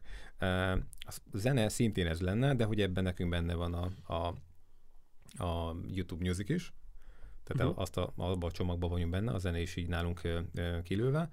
A Disney-nél előfizettem, amikor megjelent a Mandalore sorozat, és aztán visszamondtuk. Tehát azt figyelj, bevallom őszintén, hogy utána láttam, hogy ez trend lett, hát szegények, meg sajnálom, meg minden. Jó, hát de... így voltam az HBO-val, mert előfizettem, és a 20 sorozatból, amit nézek, egyik sem volt fent, aztán mondtam, hogy akkor köszi. Igen, hogy benne vagy a flóba, és akkor tök egyszerű, meg csak 2000 forint, meg mit tudom én, de aztán, hogy ezt éves díjra leforgatod, meg összeadod őket, akkor azt mondom, hogy az 150 000 forintot évente csak azért, hogy ezek szétszóródtak, hát basszus. És maradtunk a Netflixnél. Tehát, hogy ez lett mi is az oka. Netflixnél vagyunk. De én ilyenekre még hajlandó lennék, mondjuk, ha lenne egy ilyen podcast csomag. Mert ugye azt hallgatom, abból én tanulok, fejlődök, inspirálódok, tehát hogy az egy külön történet lenne. Ez tök érdekes egyébként, hogy a Spotify a podcastet ugye reklámmentessé tette, az egy, amiért ugye én fizettem volna. Tehát hogy megmaradjak a Spotify-nak megmaradjanak a beteggelt műsoraim, meg ugye nekem tetszett az ajánlója, én azért fizettem volna még egyszer, mondjuk egy havi 2000 forintot. Én megmondom őszintén, a Netflixnek, meg az HBO Go-nak a saját gyártású sorozataiért, én pontosan ezekért fizettem elő, mind a kettőre, és én azt gondolom, hogy ha minőségi tartalmat tudnak gyártatni egy Netflix, meg egy HBO Go, akkor azt mondom, hogy igen, azért hajlandó vagyok kifizetni, mert érdekel, és tetszik az, hogy kimondottan a saját nézőiknek gyártanak egyébként tartalmat.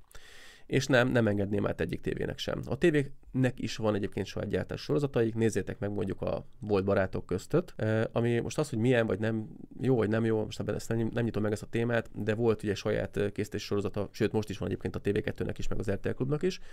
Az, hogy ezek milyenek, azt megint nem nyitom meg, a Netflixhez, meg az HBO Go-hoz szerintem nem mérhető egyik sem. Ebben biztos vagyok. És az a baj, hogy a minőségi tartalmat én nagyon szívesen megfizetem. Szerintem sokan. Tehát én azt gondolom, hogy nagyon sokan úgy vannak vele, hogy ha egy igazán minőségi tartalmat tudnak oda tenni eléd, akkor azért hajlandó vagy fizetni. Az megint más kérdés, hogy én azt tapasztaltam, hogy ezek a köztévék, amik jelenleg a magyar forgalomban elérhetőek, tévésugárzás formájában, ezek közül nagyon kevés olyan csatorna van, amelyik igazán minőségi tartalmat tud generálni, vagy hát inkább feltenni. Ez nagyon szubjektív azért. Hát akkor ami neked nem az. Igen, akkor nekem nem szubjektív annyira, vagy nem annyira releváns, de igazából az a baj, hogy nem feltétlenül biztos, hogy igazunk van egyébként, mert én beszéltem már több ismerősömmel is, és nagyjából ugyanazt mondta mindegyik. Hát, hogy azért nem néznek tévét, mert nincsen olyan tartalom rajta. A legtöbb film az egyébként, ha megnézed, ismétlések tömkelege. Tehát, ha megnézed, hogy mondjuk egy TV2-nek hány alcsatornája van, meg egy RTL Klubnak, és megnézed, hogy milyen adások vannak feltöltve akkor, vagy amiket folyamatosan adnak, akkor megnézheted, hogy a 90%-uk az sorozatok, 10 éves sorozatok, vagy 15 éves sorozatok. Van olyan csatorna, ahol értelmes újsor megy, meg amit mondjuk én is szeretek, de én például azért nem szoktam tévét nézni, mert amikor néha egyszer mondjuk rám jön, hogy most beülök a nappaliba a tévé elé, bekapcsolom a tévét, mondjuk ott van a kis reggelim, elkezdem menni, és reklám. És akárhányszor bekapcsolom, tehát biztos, hogy 10-ből 9-szer, vagy 100-ból 99-szer reklám fog fogadni. De ezt tudod, hogy miért van, mert gyakorlatilag negyed óránként engedélyezve van nekik, persze, hogy reklám mehessen, és azért ez is megdöbbentő valahol. Kereskedelmi tévé, bocs. Ja, hát nyilván. Nem azzal van a baj, hanem azzal, hogy egyébként van ennek egy felügyelete, hogy aki ezzel foglalkozik, Magyar Médiahatóság, biztos ismeritek, akik egyébként mindent is beszabályoznak, és mindenért is büntetnek, de azért, hogy negyed óránként reklám van, azért nem. Igen, tehát, hát Songoku, jó, de Songoku nem mehetett le. De meg is van a böjtje, tehát hogy szépen lassan kikopik. De ez köszönhető egyébként annak, hogy egyrészt amilyen tartalmakat csináltak ugye a tartalomgyártók, az is már önmagában gáz volt, hát és most nem is akarok megnyitni de itt amúgy showműsorokat, de tudnék mondani jó párat hirtelenjébe. De nézd meg azt, hogy azért a médiahatóság is most már gyakorlatilag miket ki kell írni egy műsornak a megjelenítéséhez, hogy elkezdhessd azt, hogy műsort. Hány éveseknek szól, tehát mindenre fel kell hívni az embereknek a figyelmét, nem hangozhat el benne ez, nem hangozhat el benne az. Nem lehet benne ilyen bújtatott reklám, amolyan bújtatott reklám, tehát már mindenre is gondolnak egyébként. És az a baj, hogy én értem az ő koncepciójukat is, csak az a baj, hogy való átestek alól túl ők is, és gyakorlatilag ennek kikisszák meg a levét. Mondjuk én egy dolgot nem értek, hogy a YouTube-ot miért nem használják. Tehát itt Magyarországon is van rengeteg olyan példa, aki mondjuk pont a múltkor láttam, van egy tévécsatorna, akik egy perces részleteket töltenek fel a műsorba. Az egy perc, az pont annyi, hogy egy témába se kezdenek bele. Az múltkor annyira felindegesített, hogy egy tök jó címmel felraktak egy videót, és egy perc. Tehát az mi? De várj, nem értem, hogy van egy fizetős csatorna egy YouTube-on, és ott van az nem egész fizetős adás. Tehát akkor az lényegében egy annyiról van szó, hogy egy perces részletet kiraknak valamiből. Hát egy ilyen tízerként.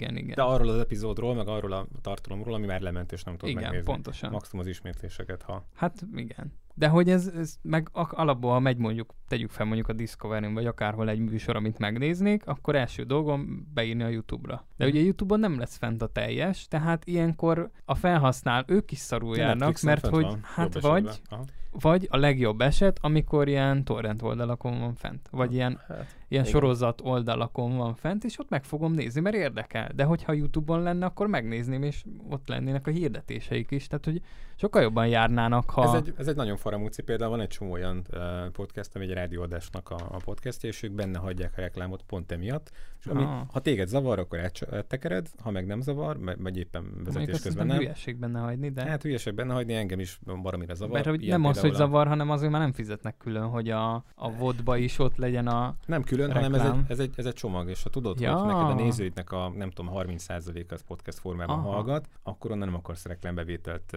elveszteni, mert ugye a hagyományos rádióból ugye nagyon nehéz visszaszedni hallgatói számokat, ott inkább egy ilyen varázslás, meg ilyen feeling van, akkor egyértelmű, hogy miért hagyják benne. Aki meg hát nagyon zavar, akkor persze benne tudod hagyni, de ez például tök jó lenne, tehát kirakná ő is ilyen kvázi ilyen on-demandbe is használná a YouTube-nak az erőforrásait. Ugye arra, hogy ugye tárolják a videóit, nem tudom. Jó, tehát még egy gondolat az előbbihez visszatérve. Miért fizetnék még egy dologban, miért fizettem? Én még nem válaszoltam erre, de annyira. Egy dolgot akartam még hozzátenni, mert ezt kihagytam az előbb. Természettudományos csatornákért fizettem az egyik szolgáltatónál, 6 vagy 7 darab van benne. Vicces, mert egyébként nem annyira van időm tévézni, de azokért a csatornákért kifizettem azt a plusz havi 1500-2500. De nem nézed. Nem azért nem nézem, mert nem akarom, hanem mert nincs rá időm, tehát az nagy különbség. Viszont úgy vagyok vele, hogy akkor sem megy kárba, mert olyan dologgal foglalkoznak, és olyan dolgot vetítenek, ami egyébként szerintem alapvetően fontos lenne az embereknek, hogy tudjanak róla. Ez valahogy kicsit ilyen misszióként is... Tehát te ilyen vagy, ilyen patronáló vagy tulajdonképpen. De figyelj, inkább ilyeneket patronálok, mert hogyha megnézed, hogy milyen dolgokra gyűjtenek az emberek egyébként pénzt, például a Facebooknak is van egy ilyen funkciója, hogyha valakinek születésnapja van, akkor gyűjthet valamilyen adományt. Megadhatsz ilyen jótékonysági cuccot, és akkor az ismerőseid oda ajándékozhatnak. Vagy én már annyira öreg vagyok, hogy már nem használom a Facebookot? Vagy ez most miért van? Nem, fiatal vagy, akkor... azért nem használom. A fiatalok elhagyják a Facebookot. Okay. Hát de amúgy igen. Meg szerintem... Nem, szerintem... Jó, most nem mondok semmit, mert nagyon megbántanék sok embert. Igen, szerintem sem. Számít izének. Nem ennek kapcsán, tök más. Én szerintem egyébként... De akkor mondjad, bántsunk meg. Majd kivágok az adásból. De hát gondolom nincs igényed arra, hogy lemenj egy bizonyos szint alá, ezért sem nagyon facebookozol. Mert ugye aki nagyon durván sokat facebookozik, az beleáll az ilyen kommentháborúkba, az hülyeségeket posztol, legalábbis nekem ez így a tapasztalatom. Szoktam nézni. Nem mindig megyek bele, ugye, mert hogy félek attól, hogy önnek híre megy, meg mit tudom én. Vigyázni kell, hogy így gondolom legalábbis, hogy nekem vigyázni kéne, hogy kit hova, meg mit hova küldök el. De hogy azokat jó nézni, tudod, popcornnal tudod, az imádom ezeket a hozzászólásokat, amikor hátradőlsz, és nézzük a vizéket, a majmokat, miket produkálnak, jó. De hogy ezen kívül én, amiről beszéltem is ugye többször, ezeket a csoportokat, baromi jó, és főleg külföldi csoportokat, mert tényleg öninfók vannak, amik ide még lassabban érnek el, ugye különböző. Ja, hát meg amúgy használat közbeni tapasztalatok. De mondjuk ezzel arra céloztam, hogy mondjuk aki minden ismerősét felköszönti minden nap. Jó, én ezeket nem... sokkal inkább benne van ebbe a Facebook flow-ba. Te meg nem vagy benne, te a közeli ismerőseidet, akiket sokszor nem is, barátaid, azokat felköszöntöd. Nem is írok rá, nem fölhívom. Hát én is azt szoktam legtöbb esetben. És erre tök jó a Facebook, legalább kiírja, hogy masztos neki van most, vagy most volt, vagy most lesz szülinapja, és akkor van egy ilyen 2-3 napom, amiközben tudok még telefonálni. Aztán általában elfelejtem. De az nem sokat ér, hogy ráírsz, szerintem. Hát egyébként most egy olyan világot élünk, hogy az emberek még a telefonjukat sem jól veszik fel, legalábbis én ezt tapasztalom. Az elmúlt 3-4 hónapban voltak ilyen, tehát ugye esküvői szezon, hogy elkezdődött, hogy így jöttek az árajánlat kérések, így többen, akikkel videósokkal dolgoztam például, meg fotósok, akik mondjuk volt, hogy 2 fotós kerestek ugye egy munkára, volt olyan, hogy pont nem volt szabad az időpontom, és akkor ajánlani akartam egy másik fotóst, és akkor gyorsan ilyenkor SOS-be próbálok telefonálni valakinek, valami kollégának, és hát lehet, hogy hatalmas pekhen van, amikor telefonálgatok, de úgy 95%-ban nem érem el az embereket. Lehet már úgy, hogy elmentve, hogy ja, ne vegyétek fel. Csapó nevet fel, Gábor. Lehetséges. De egyébként ez vicces, mert ha tényleg így ők elmentre, és egyébként én ezt sem zárom ki, akkor igazából magával tolok, hogy pont pénztől esik el. Hát de végül is igen, tehát melót adná. Ja. De most ez teljesen értelem. Egyébként valahol olyan lett az a világ, hogy tehát mindig elérhető vagy, amikor neked fontos valami, de egyébként, hogyha valamit úgy érzel, hogy most éppen semmi szükséged nincs arra, akkor így mindenki eltűnik valamerre. Tehát csak egy érdekességképpen régen nagyon sok olyan barátom volt, akik napi 24 óra tudtak a telefonon lógni. És tudod, olyan idősebb lett, családja lett, rájött arra, hogy az a pár perc szünet, amikor ő egyedül lehet, az neki mennyire fontos, és ilyenkor még a repülőgép üzemmódot is bekapcsolja a telefonon, csak senki ne érje az égött egy világon. Ismerős? Ismerős, jó lenne, igen. Nem tudom bekapcsolni, tehát én attól megőrülök, hogy azt is kerestek volna, de más, mert ugye céges igen, dolgok, meg ugye egyszerre több vállalkozás fut, és ez az egy, amitől én ki tudok akadni. Hiába rakom le a telefon némába, látom, hogy pittyeg, vagy szól az órám, hogy akkor nem tudok már azon gondolkozni, éppen jelen vagyok akár egy családi ebédnél, ez nagyon gáz, ezt majd le kell küzdenem, de hogy én így érzem. És nekem ez a része szokott, vagy kopott le, ez a telefonálás. Én rengeteget telefonáltam. Én meg most pont ezt élem, hogy én szeretek is telefonálni, meg kell is. Szóval, de én csak akkor nem veszem fel mondjuk itt direktben, amikor mondjuk forgatunk. Tehát ha nem tudom felvenni, akkor nem veszem fel. Igen, bármikor hívnak, hogyha munkám van, tehát éppen fotózáson vagyok, akkor biztos nem fogom felvenni. Hát de akkor nem is tudod, tehát nyilván. Figyelj, be tudnék annyit szólni, hogy figyelj, most nem érek rá fotózok, de nem, nagyon ritkán veszem percről percre annyi szabad időm, hogy iszok egy kortyvizet, akkor nincs. Nem csak akkor szoktam felvenni, amikor mondjuk egy 8-9 nem fogott hívás van ugyanattól az egy személytől, és az mondjuk 5 percen belül történik, akkor fel szoktam venni, hogy meg attól függ ki. Tehát nyilván, ha valami családtag hív 8-9-szer, akkor azt élből nem veszem föl, tehát. Na akkor visszatérünk arra a témára, hogy akkor miért van letiltva a Facebook oldalakról, ugye? Gábor. Na, én meg letiltva? Hát, azt mondtad, hogy nem jelenik meg a családtagoknak a posztjai. Ja, lehet, hogy direkt letiltottak, de egyébként nem. Szerintem ott más a probléma, de a Facebooknak az algoritmusát az a baj, hogy sokkal jobb lenne, hogyha legalább valami támpontot vagy infót adnának hozzá, hogy mi az, amit mondjuk tényleg számításba kell venni mondjuk egy hirdetés feladásnál, mert jelenleg egyébként semmilyen támpontod nincsen, és mindenki, még a marketingesek is csak találgatnak, hogy hát lehet, hogy így fog működni, meg lehet, hogy így fog működni, aztán, hogyha nem, hát akkor nem így működik. Ez egy külön állatfaj, igen, erre megint csak lehetne külön műsorokat indítani, hogy ez vajon miért alakult ki, de most ezt el kell fogadjuk. Ez minden platform ugye így működik, hogy fogalmat sincs, hogy működik a háttérben. Akár a hirdetés, akár az algoritmus része. Na jó, de pénzednek beért. Ez itt nagyon... az a durva, hogy az Európai Uniónak ezt kéne beszabályoznia, hogy átlátható legyen egyébként az egész, mert így, hogy te pénzt költesz valamit, amit azt sem tudod, hogy hogyan működik, Szerintem már nem is látják át. Tehát én pont nem. Az a baj. Ez lehet, elindult az AI, és akkor azt basszus, mit csinál? Nem így értem, de ez is lehet egy opció. De most például pont a múltkor néztem, a YouTube-nak van egy olyan felülete, ahol ilyen oktató videókat raknak, és arról mesélnek, hogy működik az algoritmus. Mert ugye nyilván nekik is érdekük, hogy jó videókat gyárts, amit megnéznek, és sokáig ott maradnak, mert te jó videókat gyártasz. Innen, ugye ez lenne az, igen. Igen, és ott például például pont most elmondták ezt az ajánlórendszernek a dolgait, hogy működik, és ott elmondta a nő, hogy ez nem úgy van, hogy van egy nagy YouTube AI, és akkor az ott mindent beszabályoz, hanem külön rendszerek, ilyen kicsi rendszerek vannak, és azok teszik ki az ilyen nagy YouTube algoritmus. Mint a Google-nél is, ami volt a Panda, meg nem tudom melyik, és ennek különböző fázisai vannak, éresítik, csiszolják, és ezek egyszerre működnek. Igen, és itt is ugye az ajánlórendszer az egy tök külön téma, tehát eltér a többitől. Nem úgy van, hogy a Zuckerbergben azt tudja, mi van, mert van egy ilyen AI, és ő átvette a hatalmat, igazság szerint már övé a részvényeknek a 90%-a. Na mindegy. Ja. Bocsánat, egy apróság, ami az előzőhöz még reflektálnék, aztán én azt mondom, megint hatalmasra duzzadt ez a rész is. Picit rakjunk bele egy pauzát, és akkor a kommentekre való reagálásnál még előtte folytassuk azokat, amiket még úgy érezzük, hogy muszáj. Kommenteket? Ebbe a témába. Nem, még előtte. Én azt mondom, hogy visszatérve arra, hogy mire fizetnénk még, egyelőre nem tudom, ti hogy vagytok vele, nálunk az internet ugye együtt járt a tévével, és egy csomagba vettük meg. Nem tudom, most mennyi lenne, ha csak az internetet fizetnénk. Elvileg drágább, nem? Hát igen, hogyha csak az internet van, az drágább. Nem tudom, minden esetre most adnak hozzá minden vackot, és akkor elvileg ez így talán jobban megérheti. De hogy nem nagyon tévézünk, ugye ezt mi már beszéltük. De a kereskedelmi csatornáknál ugye mondtuk, hogy ők azért kereskedelmi csatornák, meg azért van benne a reklám, ezt mindenki tudja, mert ugye élnek. De basszus, én fizetek azért, hogy ez a kereskedelmi csatorna megjelenjen a tévében.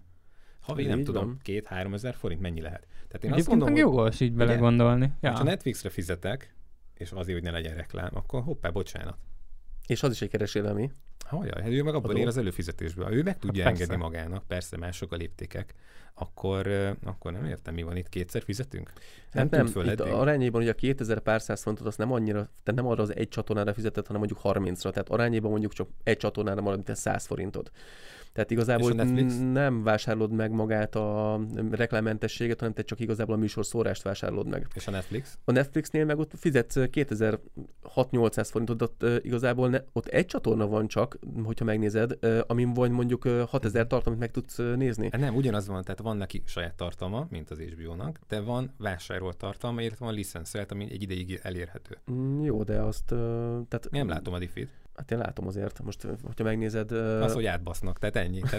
Meg hagyjuk magunkat. De alapvetően Európának ezen részén, amiben ugye Magyarország is ugye beletartozik, nem nagyon vannak ezek az előfizetői modelleknek még eddig, hogy is mondjam, tapasztalata, vagy az embereknek nem nagyon fülött hozzáfoga. Pedig ugye ezt most már nem tudom, 5-10 éve ugye itt nyugatabbra ezt eléggé egészen jól átvették, és az embereknek benne is van a kis agyában, hogy én szeretek valamilyen szolgáltatást, valamilyen tartalmat, akkor azért havonta fizetek. Sok ilyen van most már, fizetős podcastek is vannak, ugye Twitch csatornák, amik ezt a megoldást preferálják, illetve hogy az Adobe is áttért sokkal fizetői rendszerre. Hát jobban is jártak vele egyébként. Ők jobban jártak vele, de szerintem a felhasználó is. Sokkal jobban jártak. Felhasználók is. Hát a felhasználók jobban jártak vele. Belegondolsz, hogy egy olyan terméket, vagy olyan szolgáltatást vársz el, aminek folyamatosan supportja van, és fejlődés vársz el tőle, akkor miért csak egyszer fizetnéd ki? Akkor ez hogy fogja kigazdálkodni, hogy ennek 5-10-20-40-50 év múlva? Meg egy munka során, tehát ha valami, akármi van a Photoshopon, vagy Premiere-re, vagy akármivel, azonnal írok, és azonnal válaszolnak. Ez az alap. Meg a másik, tehát, hogy én dolgozok, én pénzt keresek, akkor ők is. Tehát ők adják a platformot, amin ezt megcsinálom. Ez valamiért itt keletebbre, meg annyira nem szokott... elfogadott lenni, kivéve azért, amikor tudod, hogy jön a villanyszámla, meg az egyéb rezsi történetek, hát meg a TV, amire úgyis fizetünk. Hát jó, de ez meg majd kikopik az emberekből, tehát ahogy jönnek a fiatalabbak, ők már ehhez vannak szokva, hogy havonta fizetni kell, és így... Igen. Mert hogy ez az egyetlen volt, hogy annak idén a tévé is ingyen volt, aztán jött a kábel tévé, hát ezért fizetni kell, mert egy csomó más csatorna is van benne. Meg ott a kiépítésért kellett fizetni egyébként. Mondjuk, legalábbis ezt mondták. Ezt mondták, igen. Mondjuk amúgy így belegondolva, tehát hogy tévéért kifizetne, tehát amilyen műsorok mennek tévékbe. De fizet. De nem most az, nem, hanem ha áttérnének, tehát csinálnának egy olyat, mint a Netflix, hogy előfizetsz, és akkor nézheted az RTL, TV2, van ilyen, mondjuk ezeket, meg az a baj, hogy most külön csinálták meg, tehát külön kell előfizetned a RTL-re, meg külön a TV2-re mondjuk. Nem, az RTL meg a TV2 az pont, hogy ingyenes csatorna, tehát az nem úgy, ha online jön. Akarod nézni őket. Ja, hogy azt a részét mondod, amit igen, a saját oldalon, nem a YouTube-on használják. Igen, ha mondjuk átállna a TV2 is, meg az RTL is arra, hogy Netflix-szerűen akkor tudod csak nézni, ha előfizetsz. Akkor kíváncsi vagyok, mennyi. De igazából nem éri meg nekik. Figyelj, számolt ki. Most mondok egy példát. Hát nem, meg ki fizetne, tehát hogy akkor már inkább egy Netflix. Most rá. Még az emberek fizetnek érte, mert a ilyen hírműsorokat, meg ilyeneket, amik egyébként nem tudom, valamiért fontosak az embereknek, ezeket csak itt érik el ezeken a csatornákon. Egy Netflixen te nem fogsz látni hírműsorokat, meg egy HBO-gon se. Azt, hogy téged nem érdekel, az egy dolog, az embereket egyébként érdekli. És valahol egyébként mindig el is mondja az RTL Klubnak a programigazgatója is, meg a TV2 is, hogy a jó hírműsor nélkül maga a tévé semmit nem ér. Ezt minden egyes alkalommal ki is hangsúlyozzák. Amíg nincsen jó hírműsorod, és nincsenek háttérszolgáltatásod, addig nem fognak egyébként az emberek a csatornán maradni. Ha te hiteles vagy a nézők szemében, akkor nézni fogják a csatornáidat. Most ez valahogy lehet, hogy így van, tehát ez nem akarom megnyitni, nem is vagyok benne szakember, de az biztos egyébként, hogy most már én évek óta, 3-4-5 éve hírműsort pláne nem nézek egyébként a tévébe, tehát az még csak véletlenül sem. Inkább online médiumokat néz az ember szerintem, tehát ilyen, nem is mondok neveket, mert teljesen fölösleges. Viszont valahol azt érzem, hogy ezt jól mondta Roland, hogy nagyon hanyatló félben vannak a tévék, és hogyha ezen nagyon sürgősen ezen a hozzáálláson nem fognak változtatni, akkor szerintem jó esetben egy max 5-10 évük lehet, és utána már a generáció, amelyiket te említetted viszont, az már nem fog ezekbe az irányba elmenni, nem fognak érte fizetni. De most is, amiről beszéltünk az elején, a tartalomgyártó, csinálsz egy sorozatot, akár lakásfelújítós, vagy pedig hogyan csináljunk egy podcastet, és megpróbálj eladni a tévének, akkor ugye általában nem kap érte pénzt, hanem te fizetsz, és majd old meg a marketingba. De ugyanígy én azt látom, hogy ezek a hagyományos műsorszórós sztorik, a TV2 RTL szerintem ez meg fog maradni, csak át kell majd álljon, hogy mondjuk vagy a Netflixet választja, mint felület, vagy a Hulu-t, vagy az Amazont, vagy tehát hogy hol gondolod, lesz majd az ő tartalma. Én nem úgy tudom. Szerintem, ha Netflix átvesz egy RTL Klubot, szerintem ott nagyon nagy probléma van. Pedig ez lesz. Én azt mondom, hogy ez lesz majd a jövő. Én biztos nem venném. Én inkább arra, vagy csinálnék egy ilyen nagy tévés csomagot, tehát amit miért most fizetsz, azt vinném át egy, mit tudom én, tv.com, vagy tv.hu, az vagy akármi. Ezek a szolgáltatók vannak egyébként. Tehát vannak. Tehát igazából nem értem, mert ilyenek meg léteznek most is. Tehát például, én nem is tudom, hol van most. De ott vajon a tévé kapja a pénzt? Nem, a tévé csak kicsit kap, de egyébként azt nem értem, miért nem lehet olyan mondjuk, hogy én magam válogatom meg magát a tévécsatornáimat, hogy azt mondom, hogy jó, nekem én RTL TV2, ilyenek nem kellnek, azt mondom, hogy kell nekem itt Film Plus, meg Moziverzum, az kész. 2 csatorna. Az a baj, hogy valahol nem így működnek. Én értem, csak most valahol egyébként az embereknek nincsen döntési joguk, tehát kénytelen, hogy kifizetni egy olyan csomó olyan csatornát, amit egyébként soha biztos élben fogsz nézni. Paprika TV, most én például, aki nem főzök, hát nekem azt nem tök mindegy, mi megy rajta, meg Pax TV, éppen megy, éjféli szentmise megy egész nap rajta, 8 órától éjfélig, de... Egyetlen, aminek értelme van, nem nézem. Tehát most igen, biztos megint az én van a probléma, de most ezek a csatornák egyébként alapból járnak hozzá, de kifizetsz érte valamennyi összeget, lehet, hogy csak 5 forintot fizetnek egyébként a Pax TV-nek azért, hogy ott van a csomagban, és azért fizették 2000 akárhány százat havonta. Jó, de ezeket biztos nem, tehát ilyen biztos nem lesz, hogy kivehetsz, mert az tök jó fog majd látszadni a számokon, hogy mit tudom én, 100 000 ember már előfizetett az RTL Klubra, vagy a Paprika TV-re, vagy az akármire. Csomagok alapvetően szóval ez, nem így működnek, de hogyha visszamegyünk, és kicsit távolabbról nézzük, akkor... Na, hogy fogalmaznánk? Igen. Belebonyolódtam itt a saját, annyi mindent akartam egyszerre mondani, de melyikre reflektáljak előbb. Nézzük a tévépaprikás szorít, hogy neked arra nincs szükséged. Egyrészt talán a Viktor azt akarta mondani, hogy változhat majd később a preferenciád. Neked, de akkor most előfizetek rá. Nem akartam, csak hogy... Ja, akkor lehet, hogy mindegy, félreértettem. De hogy ezt ugye megtehetnéd ugye egyenként is. De hogyha most azok a szolgáltatók, mi például a Vodafone-nál vagyunk, megteszik ezt, hogy a teljes pakkot fölrakják ugye on-demand szolgáltatásként. Igen. Mint ahogy, nem is tudom, hogy működik ez a box, mert nekik ezek a műsorok ugye megvannak valamilyen szinten digitálisan, hiszen vissza tudod nézni őket, és nem akkor tárolódik a mi dobozunkra, mert nincs benne vinyó, azt hiszem, hanem ezt ugye ott lementik, illetve ott tárolják valahol, tehát ez kvázi valamilyen felhőben már megvan, hanem akkor az lesz, hogy akkor választasz, előfizetek a Netflixre, a Vodafonnak a TV kínálatára, ami mellé kérek majd egy ilyen NatGeos csomagot, vagy valamilyen természettudományos sztorit, amire egyébként akartam reflektálni, hogy mi is előfizettünk, mert hogy akkor aminek van értelme a HD csomagban, ez benne van, és nem nézzük. Ezeket mindjárt akkor meg is nézem és lemondom, mert hogy... én pornodám, mert szerintem meg az, hogy ilyeneknek kéne inkább lenni a tévében. Például én nagyon sérelmezem, hogy amikor én gyerek voltam... Mondjuk lehet. Nem tudod, hogy ebből mennyit kap meg vajon a Nem, az volt semmit nem tudsz róla egyébként, ezért kéne saját csatornát csinálni mindegyiknek. Ez lenne a legjobb, hogyha tudod támogatni kvázi így, hogy akkor azt a felületet használod, és ott pedig nagyon szépen vissza lehet követni a Netflixnél is, hogy ő megvette, vagy becsatlakozott hozzá mondjuk a NatGeo-tól kezdve az egyéb ilyen természettudományos cuccok, és hogy ő mennyit osztogat vissza. Én nem tudom, ennek a matekja hogyan néz ki, de hogy valahol ez van a háttérben, hogy ugye a tartalomkészítők és a gyártók, azok ugye el kell, hogy adják ezeket a dolgokat, és akkor fogják csinálni a következő tartalmat, hogyha az nekik is megéri. Nem tudom, én egy kicsit csalódott vagyok, mert a régi show műsorok egyébként azok olyanok voltak, aminek volt valami vagy tudományos alapja, vagy volt ami logikai érzék, tehát kellett hozzá valami logikai érzék, tehát azért nézted, mert valamilyen szinten tudásalapú showműsorok voltak. Most butul a... Igen, de ezt akarom mondani, hogy azért nézted régen a tévét, mert sok olyan dolog volt, ami érdekelt, és próbáltad felvenni a versenyt másokkal, tehát valami megvolt benne az a versenyszellem. Hát te ezt nézted benne, igen. Nem csak én, nagyon sokan, mert abban az időben csak ilyenek voltak, hogyha megnézed. Szerencsekerék? Legyen ön is milliómos, ez a korszak szerintem, amiről pontosan, szó van. Igazából az sem volt, hogyha megnézted, hát most maguk a játékosok is elképesztő badarságokat tudtak mondani egyébként a megfejtésekre, tehát... a szerencsekerék az egyén irónia volt, mert hogy ott nem kellett tudni, csak ugye pörgetni, nem? Tehát hogy ott is tudni kellett, de most mikor szállsz ki vagy be, vagy mit tudom én, mi volt a... De... Jó, de akkor is gondolkoznod kellett. Igen, ezt akartam, te, mint ültél, nem csak így folyton nyálad és műsorokat, akkor miről szólnak? Nem nyitom meg a témát, de szerintem mindenki tudja, milyen showműsorok vannak, tehát ez értelmetlen, nézhetetlen, emberi, nem tudom, ilyen kapcsolatok, meg szituációk, ilyen kellemetlen szituációk tömkelegéről szól. Nincs showműsor. De van. Mondjatok, egyet mondjál. Hát most showműsor nevezett, de való világ például, ami mondjuk szerintem kurva. Az nem showműsor. Hát milyen micsoda, az reality. Akkor ott van showműsornak a...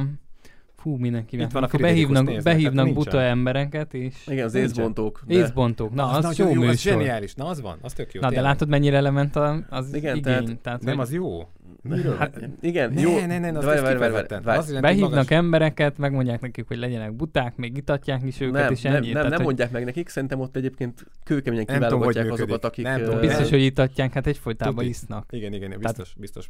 Látszik a műsorba. Be kell az ujjá, az ilyen hülyeséget elkezdje mondani, igen. Az a baj, hogy szerintem egy nagyon minimális alapintelligenciával rendelkező ember, hogyha leültetik és feltesznek ilyen alapkérdéseket, mint abban a műsorban van, akkor biztos, hogy értelmesen fog tudni rá válaszolni. De ez olyan badarságokat mondanak. Olyan, mint a Mónika show volt. Ott is meg volt írva, hogy van egy szereped, te őrjöngeni. Balázsó sincs. De Anikó show például van. Hát az van. De meg egy Josi barát, meg nem tudom, nincs olyan. De nem az a lényeg, figyelj, itt az a probléma, hogyha megnézed, igazán Viktornak, hogy a színvonal hova ment le. Régen a show műsorokat azért néztem, mert volt valami tudás alapja, most meg azért nézem, mert valakit egyébként rettenesen beégetnek benne, és azon röhögsz. Akár egy X-faktor is erről szól lényegében. Az első 5 adásig nézem, még hülyére szivatják az embereket ott a mentorok, utána meg az, hogy kiénekel. Utána meg nézed azért, mert balhézik a zűri, szóval az is megvan. Tehát utána már annyira nem érdekel engem, mindig de az első. De van, aki azt is szereti, amikor de ott az a baj, hogy eljutottunk arra, hogy emberek erről röhögnek, és ez egyébként a tévéknek, a mostani tévéknek a műsorszórásának, vagy hát az adásainak a 70%-ának a lényege, hogy azon azért nézd, hogy valaki egyébként mennyire megszivatnak, mennyire gázdolgot csinál. Hol vannak azok a műsorok, amikor tényleg még arról szólt, most van egy olyan műsor, amit szoktam nézni, most röhögni fogtok rajta, az RTL Klubon a Cápák. Azért tetszik, mert... Én röhögnék rajta, azt én akarom majd nézni, majd biztos... Egyébként tudok rá egy példát, majd mindjárt. Én azért nézem, megmondom őszintén, az első olyan műsor az RTL Klubon, amit azért nézek, mert van valami reális tudás alapja.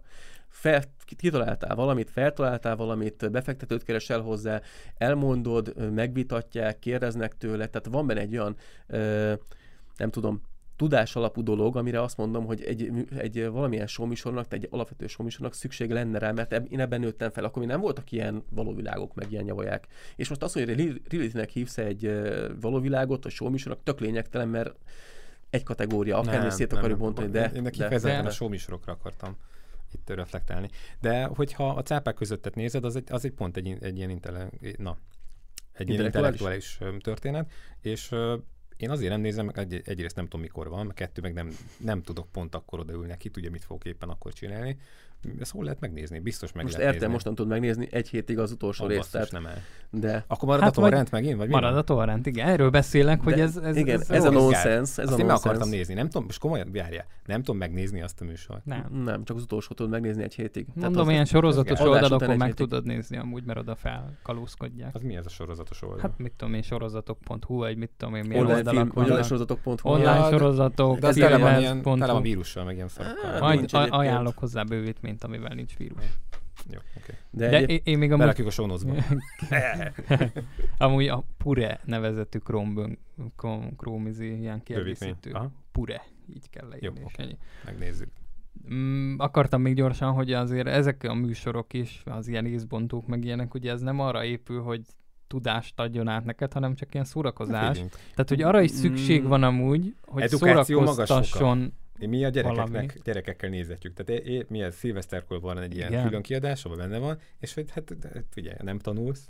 Te is oda jutsz, hogy te is oda jutsz, 10 év ott fogsz ülni a kanapén. Így van. Jó, ez nagyon gáz, de esküszöm, hogy annyira jó érzés nézni, hogy egy érdekesség, amit most mondták ki, és ez egyébként tavaly ütött meg nagyon, hogy nem lehetett szilveszterkor menni sehová sem, és emlékeztek a régi szilveszteri műsorokra a tévében? Igen, azok jók voltak. Imádtam. Most milyenek voltak? Egyedül az észbontók vannak. Mert nem néztem. Én szilveszterkor meg akartam nézni, és így a szilveszteri műsor az annyira katasztrófa volt, hogy így fogtam a fejem, hogy úristen, el se tudnak menni az emberek sehová. És így készülnek fel egyébként a tévéadók. Én olyan best of-ot nyomtam volna. Hát nem, hát alapból persze. És ilyen módon készülnek fel egy koronavírusos időszakban egyébként a tévéadók, hogy ilyen semmilyen szilveszteri anyagokat tesznek össze. Most mondod, nem tűnt fel a különbség, mert mi soha nem megyünk sehova, miatt a gyerkőcök megvannak, és ugye alapvetően, amikor még kicsik voltak és nem maradtak fönn, akkor néztük, amit szoktunk, sorozatokat. És most, hogy mondod, itt van a koronás időszak, ahol biztos lehetsz benne, hogy mindenki sehova nem fog elmenni. Így van. Leültetjük, rekordbevételt nyomunk itt az izére.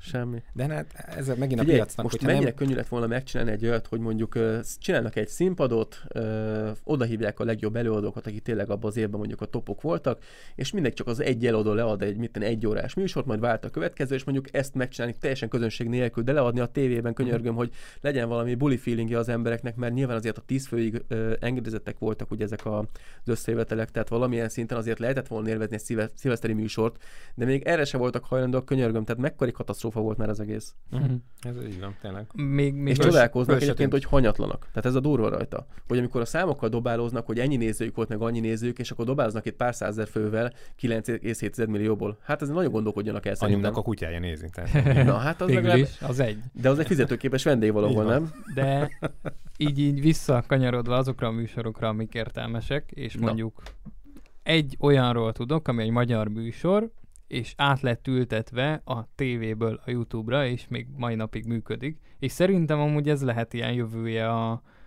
nagyobb kereskedelmi tévécsatornáknak, hogy szerezni egy-két szponzort, akik megszponzorálnak egy bizonyos műsort, és akkor az mehet a YouTube-ra az egész. És ott jön vissza reklámbevétel, meg ugye a szponzor fizet. Tehát ez szerintem egy tök ideális út, nem tudom, hogy anyagilag hogy éri meg nekik, tehát hogy jobban megéri-e, vagy kevésbé jól, mint a mostani, de én arra tippelnék mondjuk, hogy kevésbé éri meg. Kik ezek?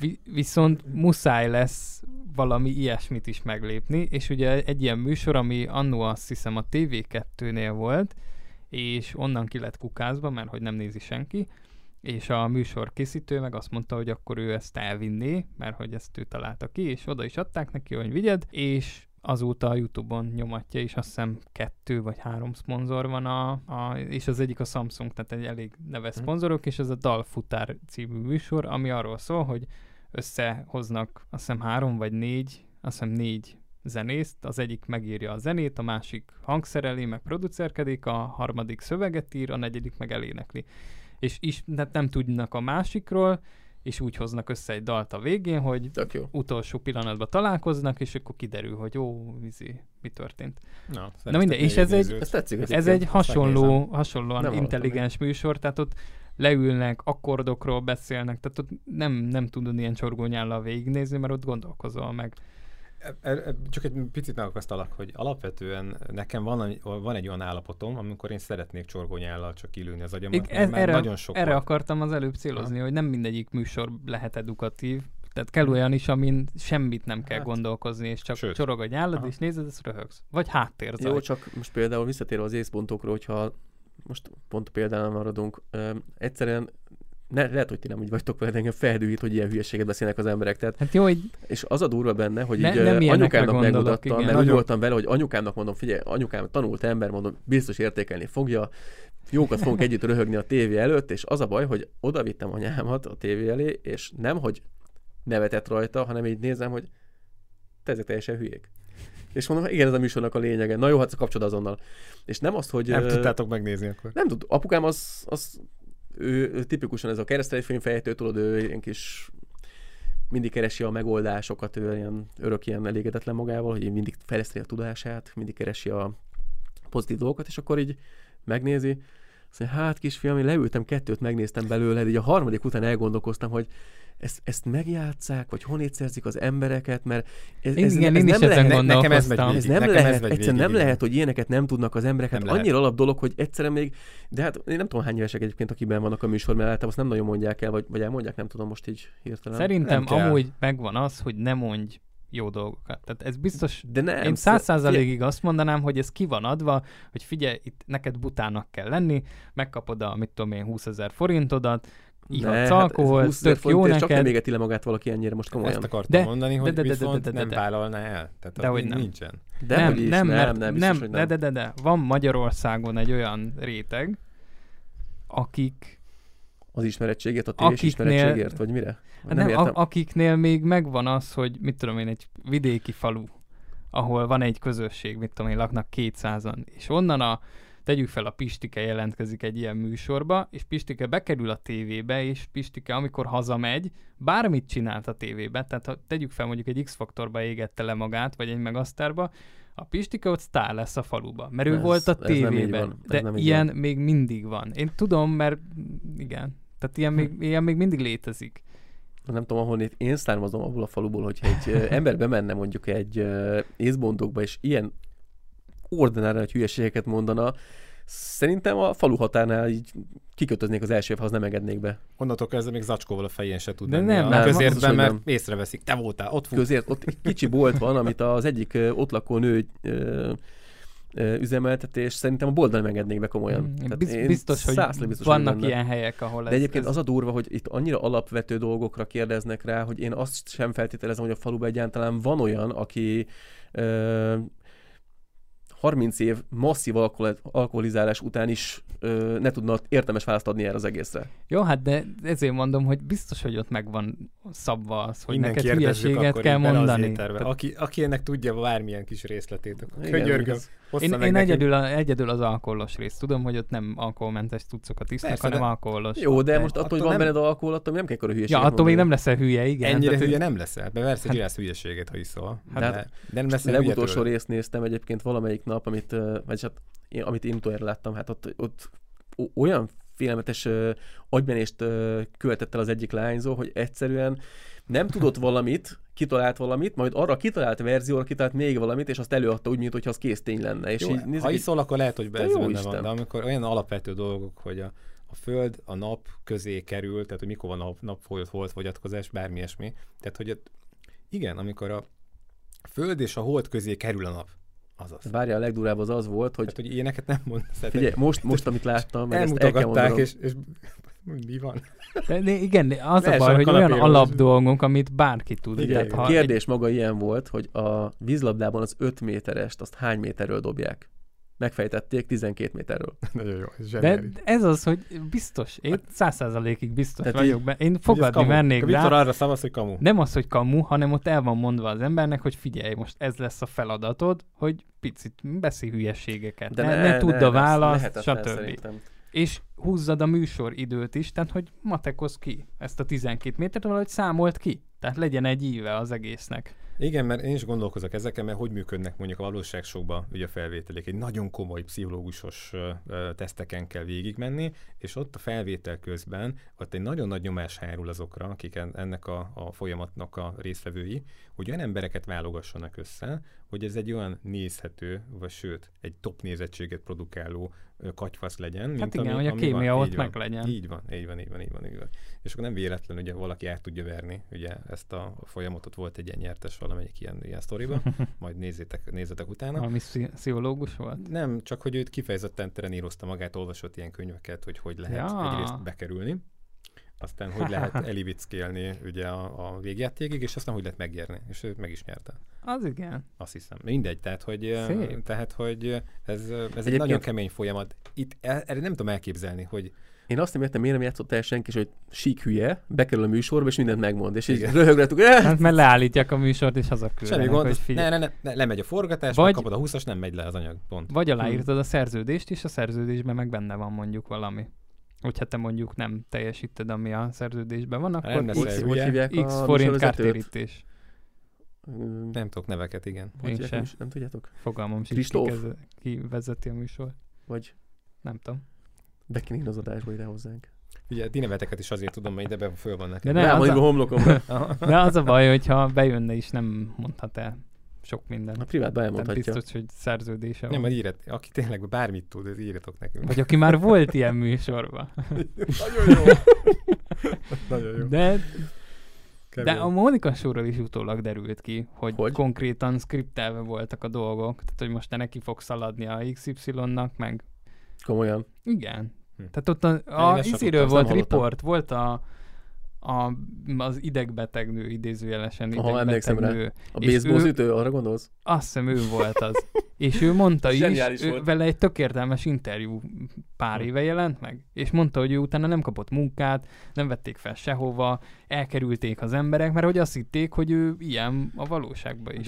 És közben meg egy tök normális nő volt. Tehát a baseballütő is az biztos, hogy nem. Tehát én láttam le két interjút is, hát konkrétan az érzésed volt. Akkor nem tudom, lehet másikról beszélni, de hogy volt egy ilyen. Mentőket. Nem tudom, figyelj, az a baj, hogy valahol egyébként a médiának szerepének kéne lenni az, hogy edukálja az embereket. Tehát én azt gondolom, hogy valahol egyébként elsiklott az egész. Nem kéne szórakoztatás. De jó, szórakoztasson is, de szerintem az, hogy hülyét csinál emberekről, és most már a műsoroknak a 70%-a arról szól, amit saját maguk csinálnak, hogy embereket kifiguráznak, vagy hülyét csinálnak belőlük, azért az sok. Az X-faktort én megmondom őszintén, kimondtan azért nézem, mert sokan elhiszi magukról, hogy mekkora énekesek, aztán ott romelyegetik magukat, és tudom, hogy... Ott is van egyébként legalább... egy kis diffi, ott mielőtt bemész, ott téged felhájpolnak. Tehát ott adják valád a lovat, hogy te rohadt jó vagy, megcsinálod és ki? Utána pofára. Ez ott szerkesztők. Ott van a kanapén, de hát ahhoz el kell jussál, hogy eljuss a... Hát nem mész, mert mit tudom én, rábeszél valami ismerősöd. Na, de az hogy van? Tehát, hogy na, hát igen, jó, de itt közel játszik az is, hogy ott a közeg az felhájpol. Tehát nem, ez észbontós kategória. Tehát, hogy valaki, amikor történnek, az legalább akkora hülyeség, mint amit most említettél, hogy az 5 métert 12-ről dobják. Ez legalább akkora őrület, hogy az hogy került oda. Hogy még vállalja. Az, hogy már kiment és azt megcsinálja, az igen, az már meg egyébként ott egyébként showmannek a dolga. Fel is hívnak, tehát egy ilyen X-faktorban engem minden évben hívnak, ugye? Tehát ott már ott megpróbálnak téged becserkészni, megkeresni, szóval... És akkor ott, ha mondjuk te fogékony vagy arra, tehát mondjuk könnyen befolyásolható vagy, akkor ott már rögtön a telefonban már azt mondják neked, hogy rohadt jó vagy, gyere be. Ja, ugye látták egy YouTube videódat mondjuk? Aha, mondjuk. Jó, de hát ott azért önök vannak, hogy ott nem látsz YouTube videóban, nem vagy? Amúgy nem is látják, mert nem szokták megnézni, tehát én rendszeresen kapok olyat, hogy tök jó a zenekarod, és akkor nézek, hogy zenekarom, egyedül vagyok a klipbe. Milyen zenekar? Meg hogy nem nézik meg volt olyan, hogy kijött például egy ilyen tök trágár szövegű dal, és akkor utána írtak, hogy tök jó az utolsó dalod.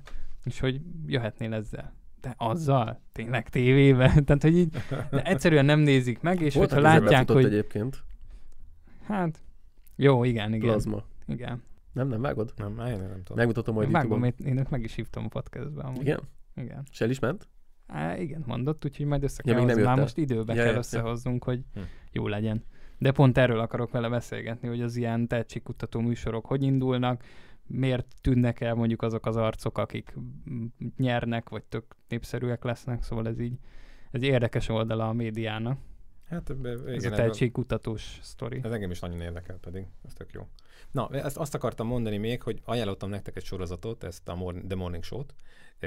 Itt például nagyon szépen megmutatja, hogy micsoda háttérmunkája van egy ilyen show-nak, ugye amíg oda bekerül egy vendég, hogy azt kikutatja föl, kibeszél vele, milyen lélektani problémákon kell esetleg átmennie, hogy meg tudja törni a jeget, el tudja hívni, azt tényleg eljöjjön, és aztán az történjen majd a kamerák előtt, amire ők gondoltak. És, de egyébként ez picibe téged is. Nem azok találtak meg, akik ebben a legmenőbbek talán, vagy nem tudom. De egy picibe is, ha megnézed, pont a Balázsék beszéltek annó erről, hogy náluk hogy működik egy vendég, tehát amikor a vendég jön. Ott ugye akármilyen ismert arc van, tehát ha mondjuk egy Majkát hívnak be, tegyük fel, vele is van egy előzetes interjú. Szóval, hogy ott is azért ismert arcoknál is ugyanez van. Ez itt is van nálunk egy podcast, ez a Holnap történt a Gundel Takács Gáborral, és ők náluk is ez van, hogy akár valaki preferál egy vendéget, vagy szeretne, hogy jöjjön. Náluk is ez megvan, ez az előinterjú. Akkor is, hogy saját ismerősöd, ismered, ennek ki kell ragadni a saját közegéből, be kell ültetni egy ilyen sztoriban, és akkor megnézni, hogy működik a kémia. Ez, amit szeretnénk, ő is lássa saját magát. Tehát ez több szempontból is egy ilyen kis jégtörő történet. Na, de akkor mi is bevezetjük. Ennyi. Oké. Jó, valahogy zárjuk le. Úgy kéne lezárni, hogy ez a rész biztos, hogy át fog kerülni majd a kommentesben, szerintem az rövidebb lesz, hogy itt megakasztjuk, és majd folytatjuk a következőben. Ezt nem tudom, hogyan. Ja, hát lesz ennek második része. Viktor, lezárja. Annyira hosszú lett ez az adás, hogy én azt mondom, hogy akkor egy picit itt most álljunk meg, vegyünk egy nagy levegőt, egy mély lélegzetet. Együnk egyet. Megyünk el enni, és hogy folytassuk ezt majd akkor a következő részben, és akkor innen áttérünk, átvezetjük a kommentelős reagálásokra is majd a szót. Komment szekció reszkes. Igen, hogy mi reszkessünk.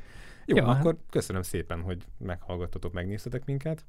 És továbbra is lehet kommentelni YouTube-on, ugye már most az adás elején is, meg közepén is voltak olyan szekciók, ahova kértük a véleményeteket, és ugye iTunes-on, Spotify-on mindenhol lehet minket hallgatni, és van egy zárt Facebook csoportunk, amit ugyanúgy a show notes-ba vagy leírásban megtaláltok, oda lehet csatlakozni, és akkor oda is lehet írni nekünk mindenféle jót, vagy posztolni képeket, vagy bármit. Reméljük, onnan nem tűnik el. Onnan biztos nem. Köszönjük. Legalábbis most még. Köszönjük, hogy elünk voltatok. Köszönjük szépen, sziasztok!